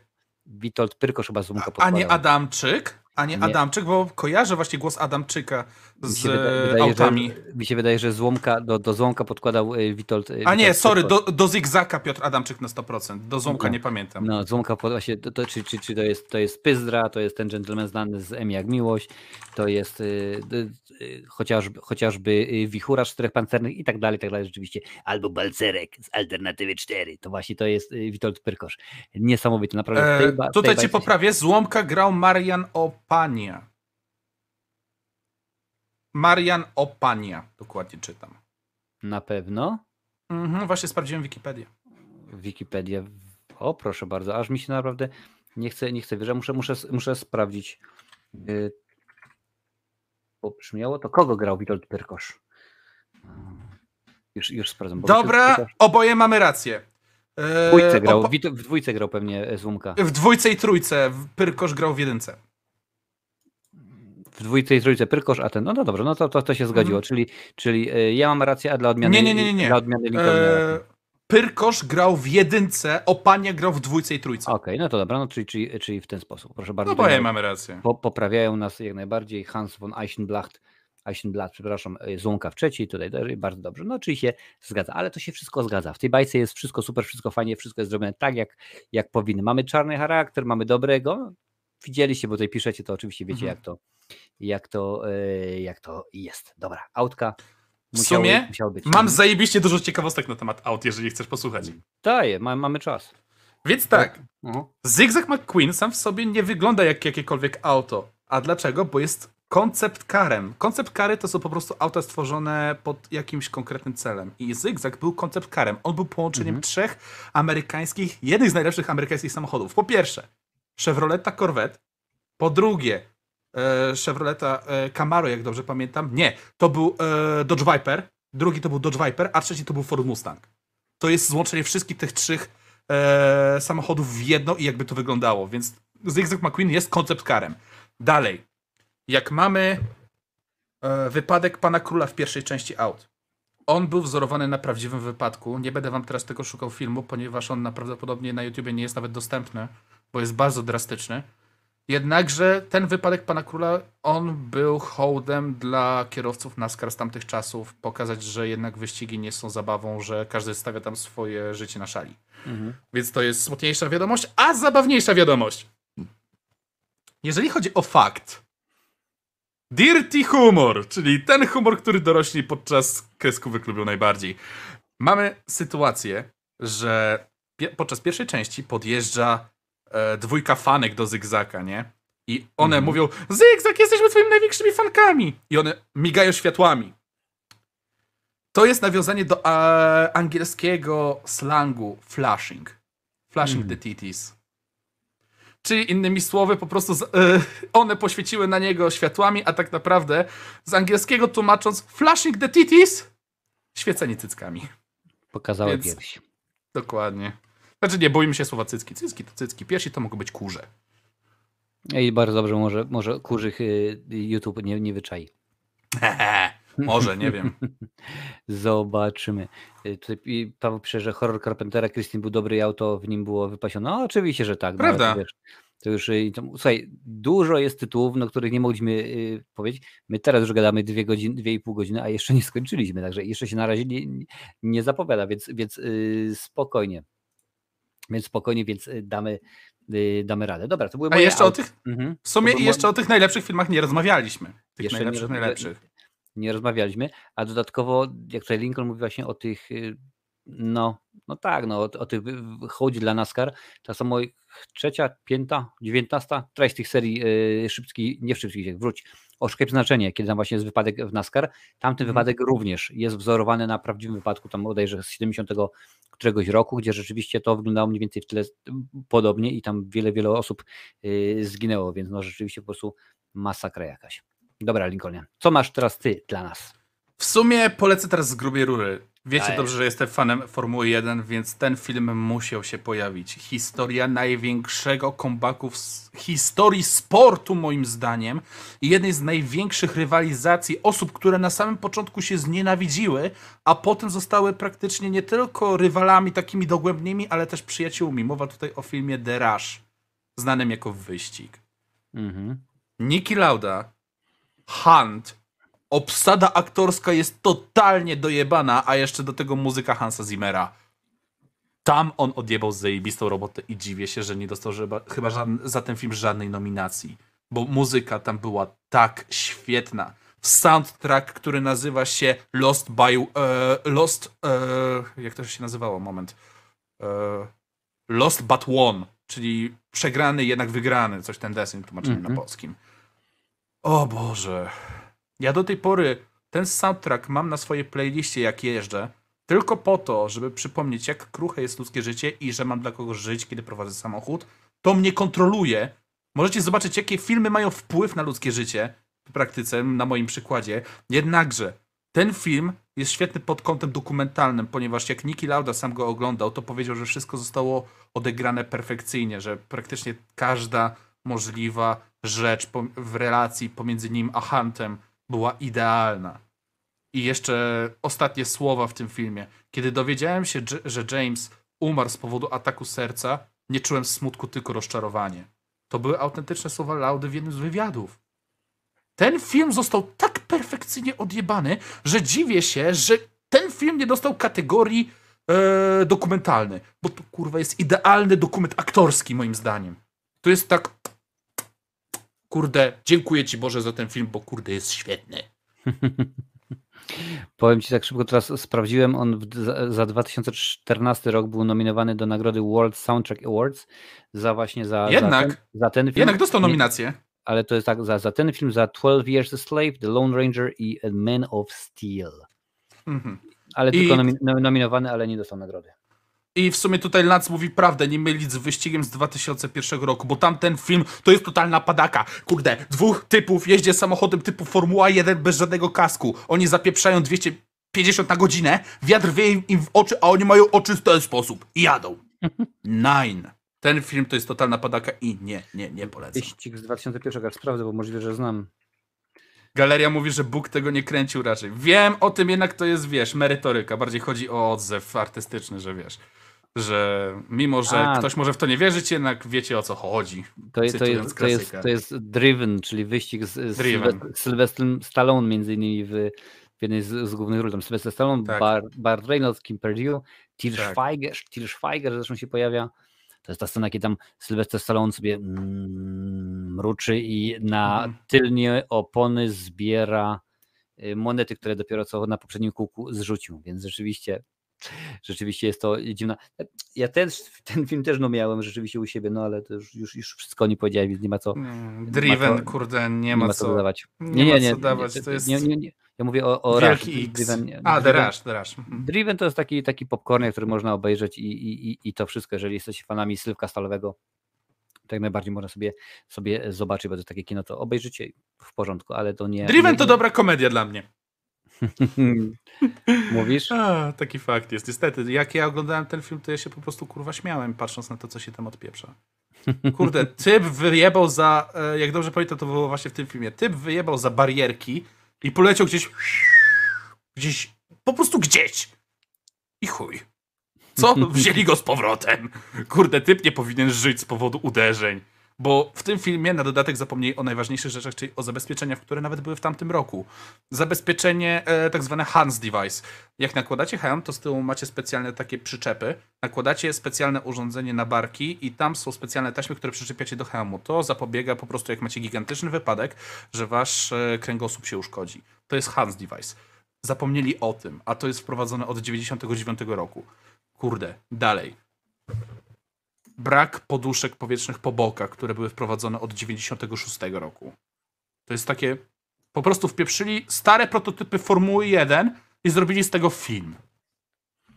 No ale wiesz, to się bardzo często zdarza, że, że du- dużo rzeczy są, są pozmieniane albo nawet niedopatrzone. Ja pamiętam i... nie pamiętam tytułu, ale jakiś film z Kurtem Russellem, który tam właśnie grał rolę trenera, trenera hokeja. Film oczywiście oparty na, na, na faktach, akcja idzie na Igrzyska Olimpijskie, no i potem nagle się okazuje, że tam bodajże Ameryka wygrywa, drugie miejsce Rosja, trzecie miejsce Szwecja, co nie? No a nagle patrzę Szwecja i leci flaga, flaga Finlandii na przykład, wiesz, i, i tak dalej, i tak dalej. Takie rzeczy to jest, to jest nagminne i oni rzeczywiście się specjalnie z tym nie dziwią. Tak, zgadza się Hans von Eichblatt, jeszcze pojedynek na szosie Spielberga, pierwszy film Stevena Spielberga, bardzo ważne, ta ciężarówka, niesamowita sprawa. Tak samo zresztą jak na przykład ciężarówka, którą poruszał się hmm, Creeper z filmu Jeepers Creepers. Też to rzeczywiście wyglądało dziwnie inaczej. Ona się bardziej, ona się częściej psuła niż nie psuła i po każdym ujęciu, kiedy, kiedy kręcili scenę z tą ciężarówką, no to potem po prostu musieli otwierać, otwierać drzwi, bo tam było mnóstwo rzeczywiście dymu i nie dało się, nie dało się yy, poruszać. Yy, tak z niebeczki macie może jakiś live o filmach surrealistycznych. Chyba coś takiego tutaj zaplanowane dziś jest. Nie ma? Czemu nie, Domin? Jak najbardziej nie widzę, nie widzę, można by jakiś y, znaleźć, y, jakiegoś adekwatnego, fajnego, ciekawego y, gościa. Marcinie, czy można zrobić live na temat zaginionych, zagranicznych lub polskich filmów y, z okresu przedwojenny? Długi temat, na jakiś czas nie musi być od teraz. Hmm, zaginione w sumie... filmy, filmy to rzeczywiście. To temat... troszeczkę mija się z celem, bo zaginione filmy są zaginione w sumie, więc nie wiemy, jak to zrobić o tym live. No właśnie, tym bardziej. Trochę że... logika tutaj odbiega. Wybacz, ale... Jeżeli chodzi o filmy polskie, inaczej wróć o, o informacje z polskich filmów, z polskimi filmami, no jakoś tak niespecjalnie sobie radzą. Przyznam szczerze, że, że żeby na przykład zdobyć informacje odnośnie, odnośnie budżetów i tak dalej, no to trzeba byłoby pewnie płacić i, i tak dalej. Może ewentualnie o jakichś filmach przedwojennych, na przykład z, ze Szczepkiem i Tońko, czy tam na przykład ze Stanisławem Sielańskim, czy z Żabrzyńskim, albo Bodo, mhm. to jak najbardziej tak, ale o, o takich filmach zaginionych, no to wiesz, też ciężko powiedzieć, bo to mogę rozmawiać o filmach, mogę mówić, a potem się okaże, że tak naprawdę nikt tych filmów nie widział, no ono men omen, siłą rzeczy, a też po, po prostu nie będą ludzie wiedzieli, o co, o co za bardzo, za bardzo chodziło. Mm. Film... Film Drive, bo też z Ryanem Goslingiem był też, Chevrolet grał osobę, która zatrudni się kaskaderką z jakimiś zleceniami. Tak, rzeczywiście mam nawet, nawet mam ten film, miałem go dzisiaj przygotować, ale stwierdziłem, że akurat nie jest tak, on też dosyć, dosyć, dosyć, zawodowo, dosyć zawodowo do tego podchodzi. Dobra. Tutaj Paweł powiedział o filmie Ostatnia jazda w sumie. Ja eee... kojarzę go tylko i wyłącznie z faktu, że tam mm-hmm. jako auto odegrało główną rolę jeden z fajniejszych samochodów, którymi można było poruszać się w Need for Speed Most Wanted. Mówię tu o Pontiacu G T O. Bardzo fajne auto, które w rzeczywistości może być też bardzo fajnym autem rodzinnym. Więc jeżeli macie odpowiednią ilość pieniążków, to jeżeli szukacie bardzo fajnego auta rodzinnego, Pontiac G T O jest jak najbardziej w waszym zasięgu. Jest bardzo fajne auto. Mhm, widzę, że też Fred Ward się pojawił, panie i panowie. Dla tych, którzy, którzy znają, to wiedzą, a jeżeli nie wiecie, to, to Fred Ward wcielił się w rolę Rimo Williamsa w ekranizacji, jednej z pierwszych ekranizacji komiksów. Mówię dlatego jednej z pierwszych, bo jednej z pierwszych udanych i takiej, która rzeczywiście zarobiła mula. Zarobiła sobie pieniądze na tym wszystkim. Mm. Lincolnie, drogi, ty mówiłeś o filmie Włoska, yy, Włoska Robota, tym nowym. To ty powiesz o tym starym. Więc oczywiście, że tak. Michael Caine. Michael Caine. To, co tutaj, a propos yy, właśnie Morrisa, to co tutaj się dzieje z tymi autami, gdzie one jeżdżą, gdzie one nie jeżdżą, wszędzie, pod jakieś góry, w domach, gdzie się tylko nie dało, po prostu niesamowicie. Oczywiście film jest brytyjski, więc auta nie mogą być w innym kolorze jak brytyjski. Czerwony, biały, niebieski. Standardowo widzicie tutaj dokładnie, jak to jest. Film tak, film tak trąci myszką. Czuć naprawdę, że jest, że jest technicznie słaby. Samo zakończenie jest beznadziejne. Kiedy jadą tym autobusem, ja mówię zwolnijcie, zwolnijcie, bo zaraz coś się stanie. No i co się zaraz stanie? Ale to jak, jak Morris jest, y, oczywiście film powstawał przy współpracy, przy współpracy y, producenta Morrisa, więc, więc rzeczywiście, ale zrobił schody wszędzie. Jak sobie wyobrazicie, gdziekolwiek można byłoby pojeżdżać, poruszać się właśnie jeść się Mini, Morrisem, Cooperem, jak zwał, tak zwał, naprawdę to rzeczywiście jest to coś niesamowite. Klasyk z lat sześćdziesiątych, słuchajcie, sześćdziesiątych. Dawno, dawno temu, wiem. Mnie wtedy też jeszcze nie było na świecie, uwierzcie. Spokojnie, to już było przed, przed moimi czasami i Michael Caine, no, nie ma znaczenia, czy Michael Caine, czy wystąpi w, w Włoskiej Robocie, czy to jest Dorwać Cartera, mówię o tym no, starym, nie o tym ze Sylwkiem Stalowym znowuż.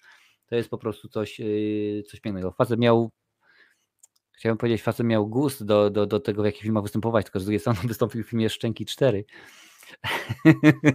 Ale pamiętam, wiadomo, no, jak ja to montowałem.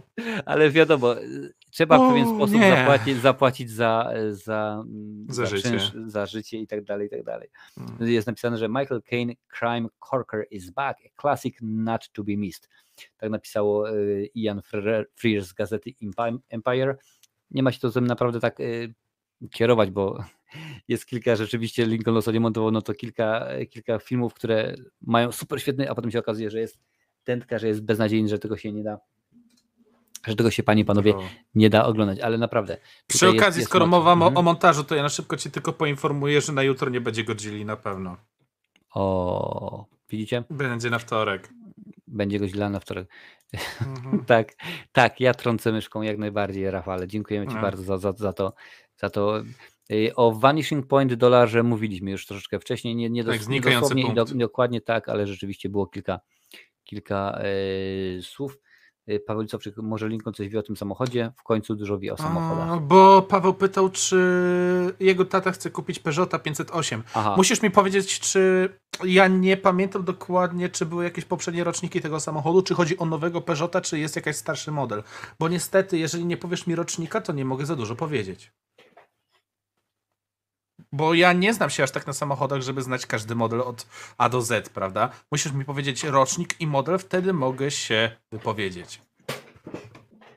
A fakt jest jeszcze taki dodatkowo, chcę powiedzieć na temat tej włoskiej roboty, to dalej są Mini Coopery S.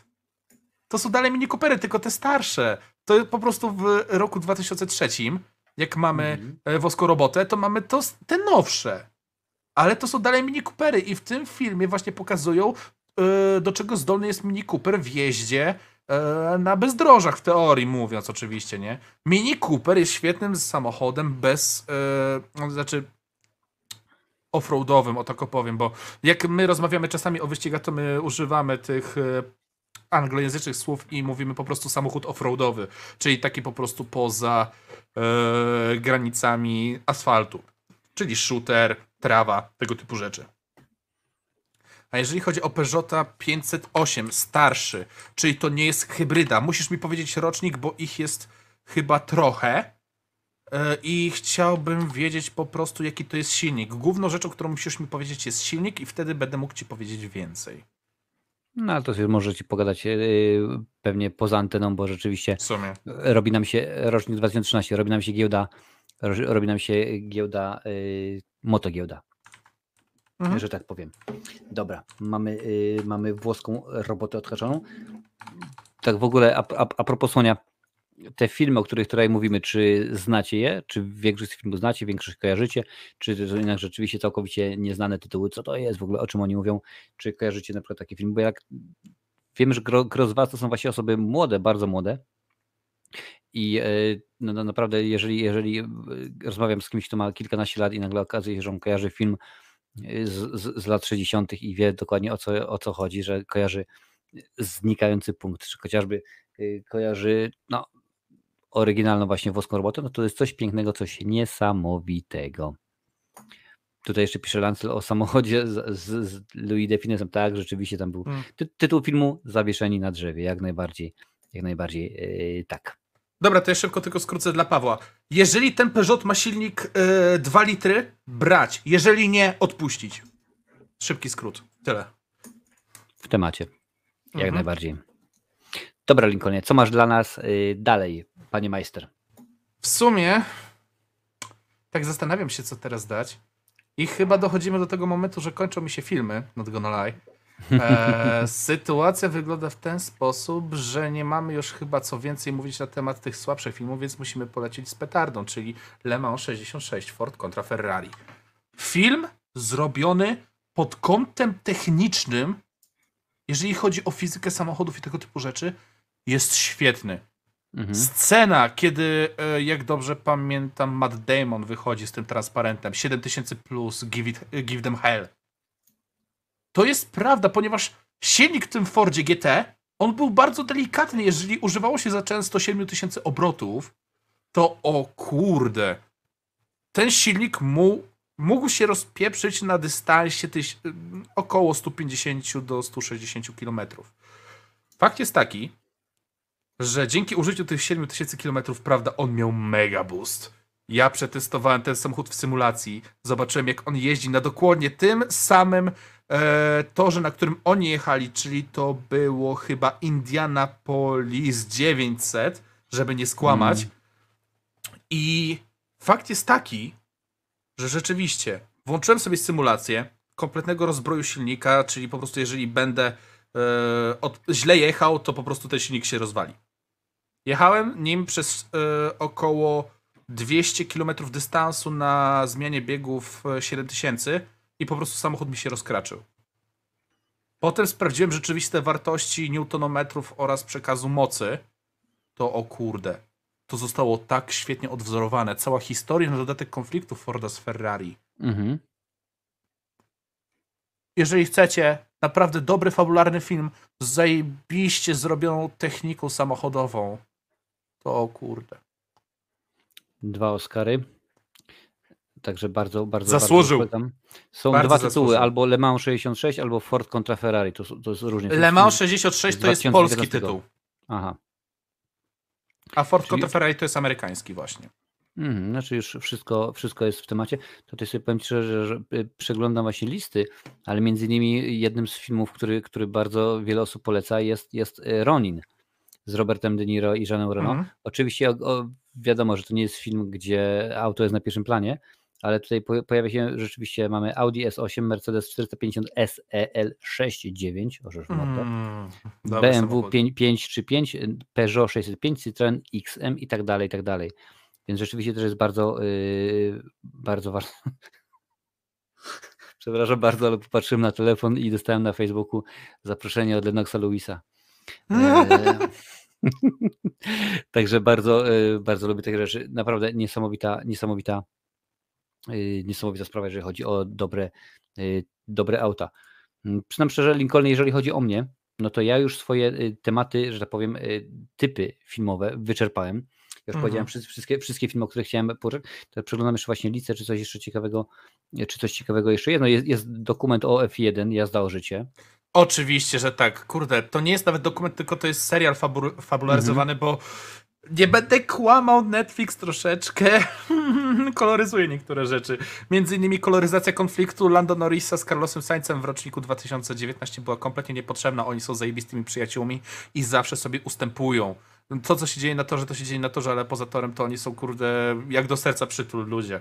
Mhm. E, I dodatkowo, jeżeli chodzi o niektóre sprawy, chociażby rocznik dwa tysiące dziewiętnasty, czyli drugi sezon seri- tego serialu, to chyba pierwszy odcinek nazywa się Money is King.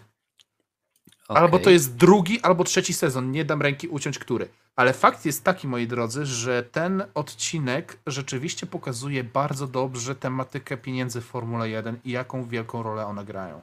Jak szuka się sponsorów, jak trzeba znaleźć e, odpowiednich kierowców, żeby ci sponsorzy byli. Między innymi teraz mamy zespół Ural-Kali Haas. To jest niszowy team, to jest najgorszy team w, w tym sezonie. Jednakże ich kierowcy, czyli Nikita Mazepin oraz Mick Schumacher, dzięki temu, że oni jadą w tym zespole, w fakcie dokonanym oni zyskali sponsorów z Rosji i Niemczech, którzy dają im hajs. I fakt dodatkowy wygląda w ten sposób, że oni tego hajsu nie wydają. Oni specjalnie w tym sezonie dali bardzo chujowy bolid, żeby w przyszłym sezonie oni zaoszczędzili ten hajs, wydać cały ten hajs na nowy bolid i mieć szansę w stawce w roku dwa tysiące dwudziestym drugim. Money is king. Mamona to król. Cała Formuła jeden w skrócie w sumie. Tutaj tylko jeszcze odpowiem na, na, na pytanie Dominia, co będzie za tydzień. Za tydzień, Dominie, to co, o co prosiliście, bracia Marx, królowie absurdu. Pogadamy sobie o braciach Marx, o ich filmach, o tym, że bez nich tak naprawdę nie byłoby Monty Pythona, nie byłoby komicznego odcinka cyklicznego, czy chociażby kabaretu Mumio i tak dalej, i tak dalej, bo oni to już rzeczywiście prawie sto lat temu wymyśl, wymyślili, hmm. wróć, nie wymyślili, rozpropagowali na dobre humor absurdalne, bo rzeczywiście zrobili hmm. niesamowitą, niesamowitą y, y, robotę. Y, tak naprawdę można byłoby jeszcze dodać y, wiele tytułów do, do tej naszej listy. Tutaj mam jeszcze oczywiście film, który wspomnieliście wcześniej, czyli Szybki jak błyskawica hmm. z, z, z Tomem Cruzem w roli, w roli głównej. Ta akurat jest o wyścigach w sieci NASCAR i o tych pięknych, ja hmm. mówię naprawdę cały czas ten dźwięk V osiem, jak to jest, oj, to jest coś pięknego. Pamiętajcie, mówię wam, facet, który jeździ silnikiem jeden dwa. To robi rzeczywiście, rzeczywiście ja, osobiście, mhm. ja osobiście uwielbiam silniki Formuły jeden V dwanaście z dawnych czasów. Ten wisk. Jak możecie sobie skojarzyć, kiedy Mi- Michael Schumacher jechał, to to nie było tak jak w obecnych samochodach, że to jest eee, eee, tylko to było inaczej. Ten wisk. On rozpierdalał bębenki. Każdy, kto był na padoku, musiał mieć zatyczki, bo inaczej rozpierdzieliłyby się bębenki. To jest fakt. Ale mimo wszystko oh, ten dźwięk był piękny, soczysty i w sumie tego brakuje. I tutaj niestety smutna sprawa związana z F jeden, że F I A i Formuła jeden idzie powoli w bardzo złym kierunku, jeżeli chodzi o silniki, bo jak teraz mamy silniki hybrydowe, benzynowe, czyli mamy jeden sześć e, turbo doładowane, czyli coś w stylu, co ma Marcin w pewnym sensie. No tak, moje jest, jest turbo doładowane, tak. No. To teraz idziemy w erę dwusuwów. A jakie silniki są montowane, znaczy, yy, gdzie są montowane głównie dwusuwy? Marcin, kojarzysz komara? Mhm. Mo... No, to był dwusów. Niech będzie motor, niech będzie motor. To jest dwusów. W kosiarkach są montowane silniki dwusuwowe. Więc wyobraź mhm. sobie, jakie w przeszłości mogą mieć dźwięki silniki Formuły jeden. Dwusuwowe. Komar połączony z kosiarką. Quo vadis F jeden, quo vadis.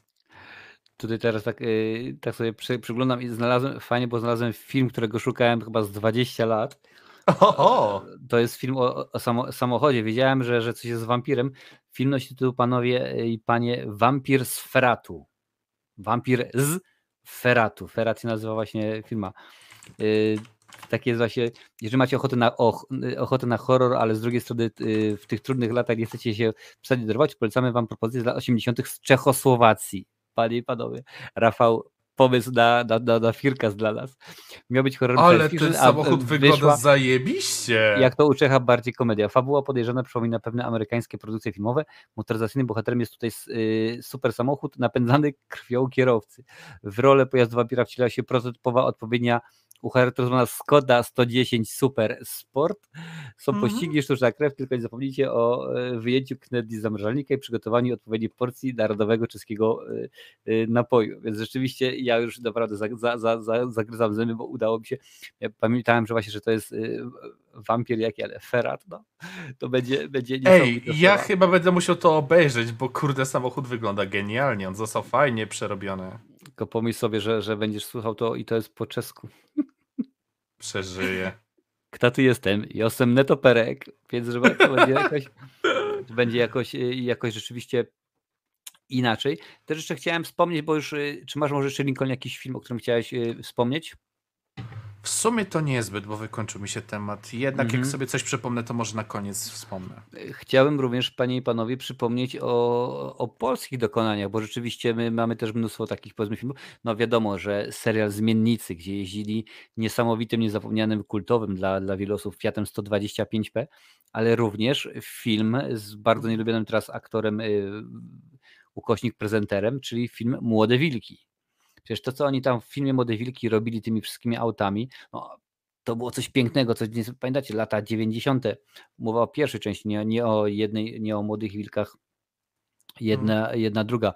Więc to było kultowy polonez. Przecież czym poruszał się porusznik Borewicz? zero siedem zgłoś się, chciałem właśnie to, o tym powiedzieć. Musiało być, a jak na to przykład... To było chyba Karo. Chyba jeszcze nie, mi się wydaje, że w tamtych czasach jeszcze poloneza Karo nie było. Jeżeli, jeżeli był, to naprawdę yy, poprawcie mnie, poprawcie mnie rzeczywiście. Znaczy to był starszy brat Kary, mm -hmm. jak dobrze pamiętam. Samochody. Kali, Kali pisze, że poluje na serial Squid Game. Z tego co wiem, to na Netflixie możesz zobaczyć sobie. Tak, tak, tak. Także, także yy, jest.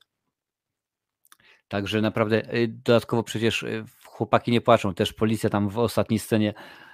Nie będziemy przecież jechać, to my mamy dbać o bezpieczeństwo. Też poruszali się tym polonezem, który skacze później no i robi niesamowite akrobatyczne rzeczy. Po prostu było coś pięknego.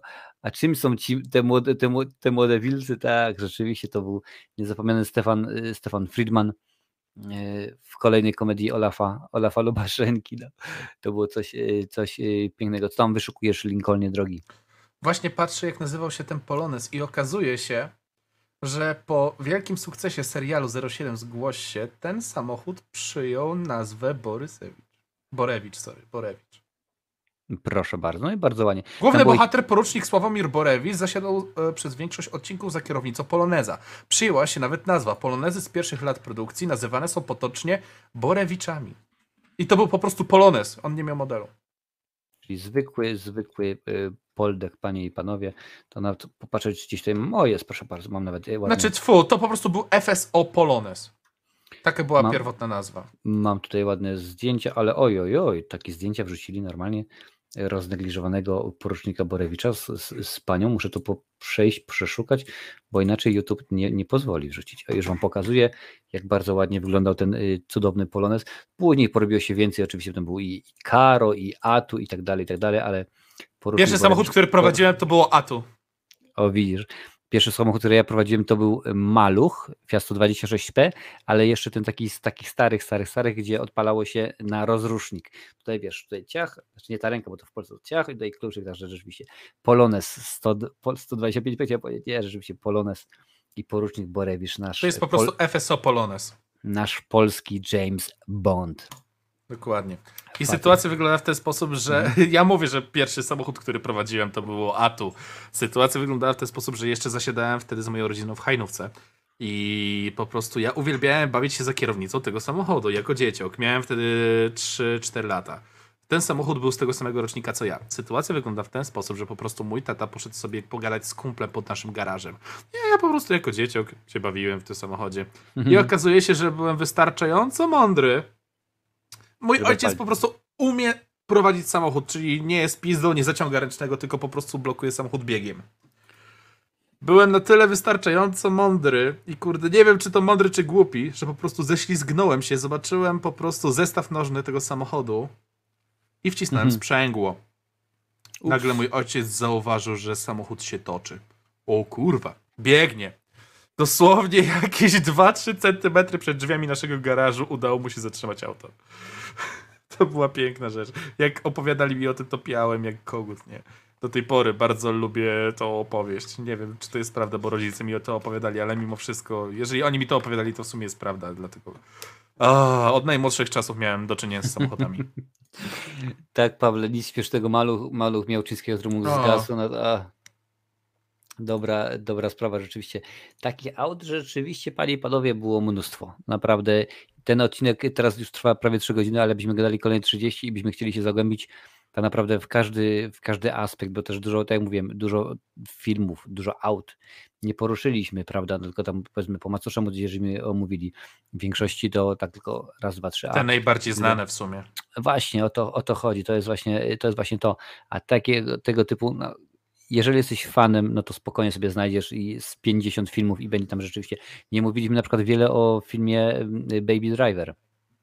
No, Baby Driver również nie mówiliśmy zbytnio, bo mimo wszystko ten samochód nie gra aż tak głównej roli, pomimo tego, że samochody są tam fajne. Na dodatek nie ma jednego głównego aktora w formie samochodu. Na samym początku dostajemy Subaru mhm. Imprezę wersja z dwa tysiące jedenastego roku, zajebisty samochód. Potem Baby kradnie inne samochody i jeździ innymi autami poza tym konkretnym Subaru. Tam jest po prostu za dużo tego, moim zdaniem. Mhm. Jest Jednak chociaż ta... najbardziej ikonicznym jest ten Subaru, kiedy jest ta scena ucieczki z pierwszych yy, minut filmu. Oczywiście, Pawle, przynajmniej ja kojarzę serię, serię Taxi, jak najbardziej lubię. Mówię oczywiście o francuskiej serii, bo tej amerykańskiej z Queen Latifah nie widziałem, przyznam hmm. szczerze. Tam bodajże chyba w trzeciej części czy w czwartej części pojawia się Sylvester Stallone. On jest tym pierwszym pasażerem, który, który jest, jest wieziony i tam ma, ma szybko rzeczywiście dostać, przedostać się z jednego miejsca na, na drugie. Więc my tak troszkę po macoszemu potraktowaliśmy, no ale no niestety nie mamy, nie mamy czasu, bo w tym momencie, która jest, patrzcie, już normalnie jest w pół do pierwszej jest w Polsce, a wy ciągle siedzicie hmm. i gadacie. Naprawdę dziękuję bardzo, fajnie, że jesteście z nami, że, że wbijacie, że dajecie, dajecie suby, że, że przysyłacie donaty, wszystko to po prostu co hmm. robicie. Jesteście niesamowici, jesteście świetni, super, ekstra i tak dalej. Dla was wielkie. Dokładnie. Wielkie brawko. Słuchajcie, za tydzień będziemy, jak mówiłem, gadali, rozmawiali o braciach Marx, więc tak to będzie jakoś się odbywało. Słuchajcie, moim gościem dzisiaj, moim i waszym gościem dzisiaj był Lincoln, wel Krzysiek, wel facet, który lubi jeździć. Wbijajcie, macie do niego linki, linki do jego kanału YouTube'owego, do jego kanału Twitch, na Twitchu. Mhm. Powiedz mi, powiedz mi, czy na Twitchu tylko jeździsz, czy jakieś różnego rodzaju inne gry? Różne gry, gry powiem ci. Powiem tak, sytuacja wygląda w ten sposób, że ostatnio miałem tylko same wyścigówki, ponieważ takie gry weszły mm. mi w ręce. Na przykład jutro planuję zrobić live na Twitchu około godziny dziewiętnastej z Need for Speed Most Wanted, ale specjalnej modyfikacji do tego e, tytułu, więc zapraszam serdecznie. Będziecie zdziwieni, będziecie po prostu w niebo wzięci, jeżeli znacie konkretne memy z konkretnych miejsc. Ale sytuacja wygląda w ten sposób, że będziemy grać we wszystko, co wybierzecie. Ja stosuję taką zasadę, że jeżeli jesteśmy na Twitchu, to jedną gierkę wybieram ja, przechodzimy ją, potem na ostatnim live z danej gierki daję wam głos, odpalam ankietę, żebyście mogli wy wybrać gierkę na następnego live'a, żebyśmy mogli przejść, daję wam kilka tam tytułów do wyboru i po mhm. prostu wy macie głos, więc taki jest fakt. No i super, to wie, wiecie już dokładnie, jak to się u, u Lincolna, możecie niego wbić, zobaczyć. W tym momencie zaraz będziemy kończyć, więc w opisie wrzucę, bo na żywo nie mogę, bo niestety takie są zasady. Yy, możecie wbić do niego na YouTube, na Twitcha i dać łapę w górę, dać suba, czy co tam się daje. Bo wiecie, na wiecie, Twitchu o co chodzi. Jest identycznie na YouTubie, Tylko że u nas na YouTubie, jeżeli są subskrypcje, to są darmowe, a wspieranie jest płatne. Mhm. Na Twitchu jest tak zwany follow, czyli po prostu obserwujesz daną osobę yy, i to jest za darmo, a subskrypcje są płatne. No, czyli dokładnie wiecie, jak to się je. Kielce mówią dobranoc, dziękuję bardzo. Clonmel Irlandia mówi również dobranoc. Domyślam się, że Podlasie również się żegna, a my widzimy się, panie i panowie, za tydzień, a we wtorek, pamiętajcie, będzie Godzilla, we środę, co będzie we środę? Kolejne zombiaki, wiadomo jak to jest. Cześć, panie i panowie. Hello!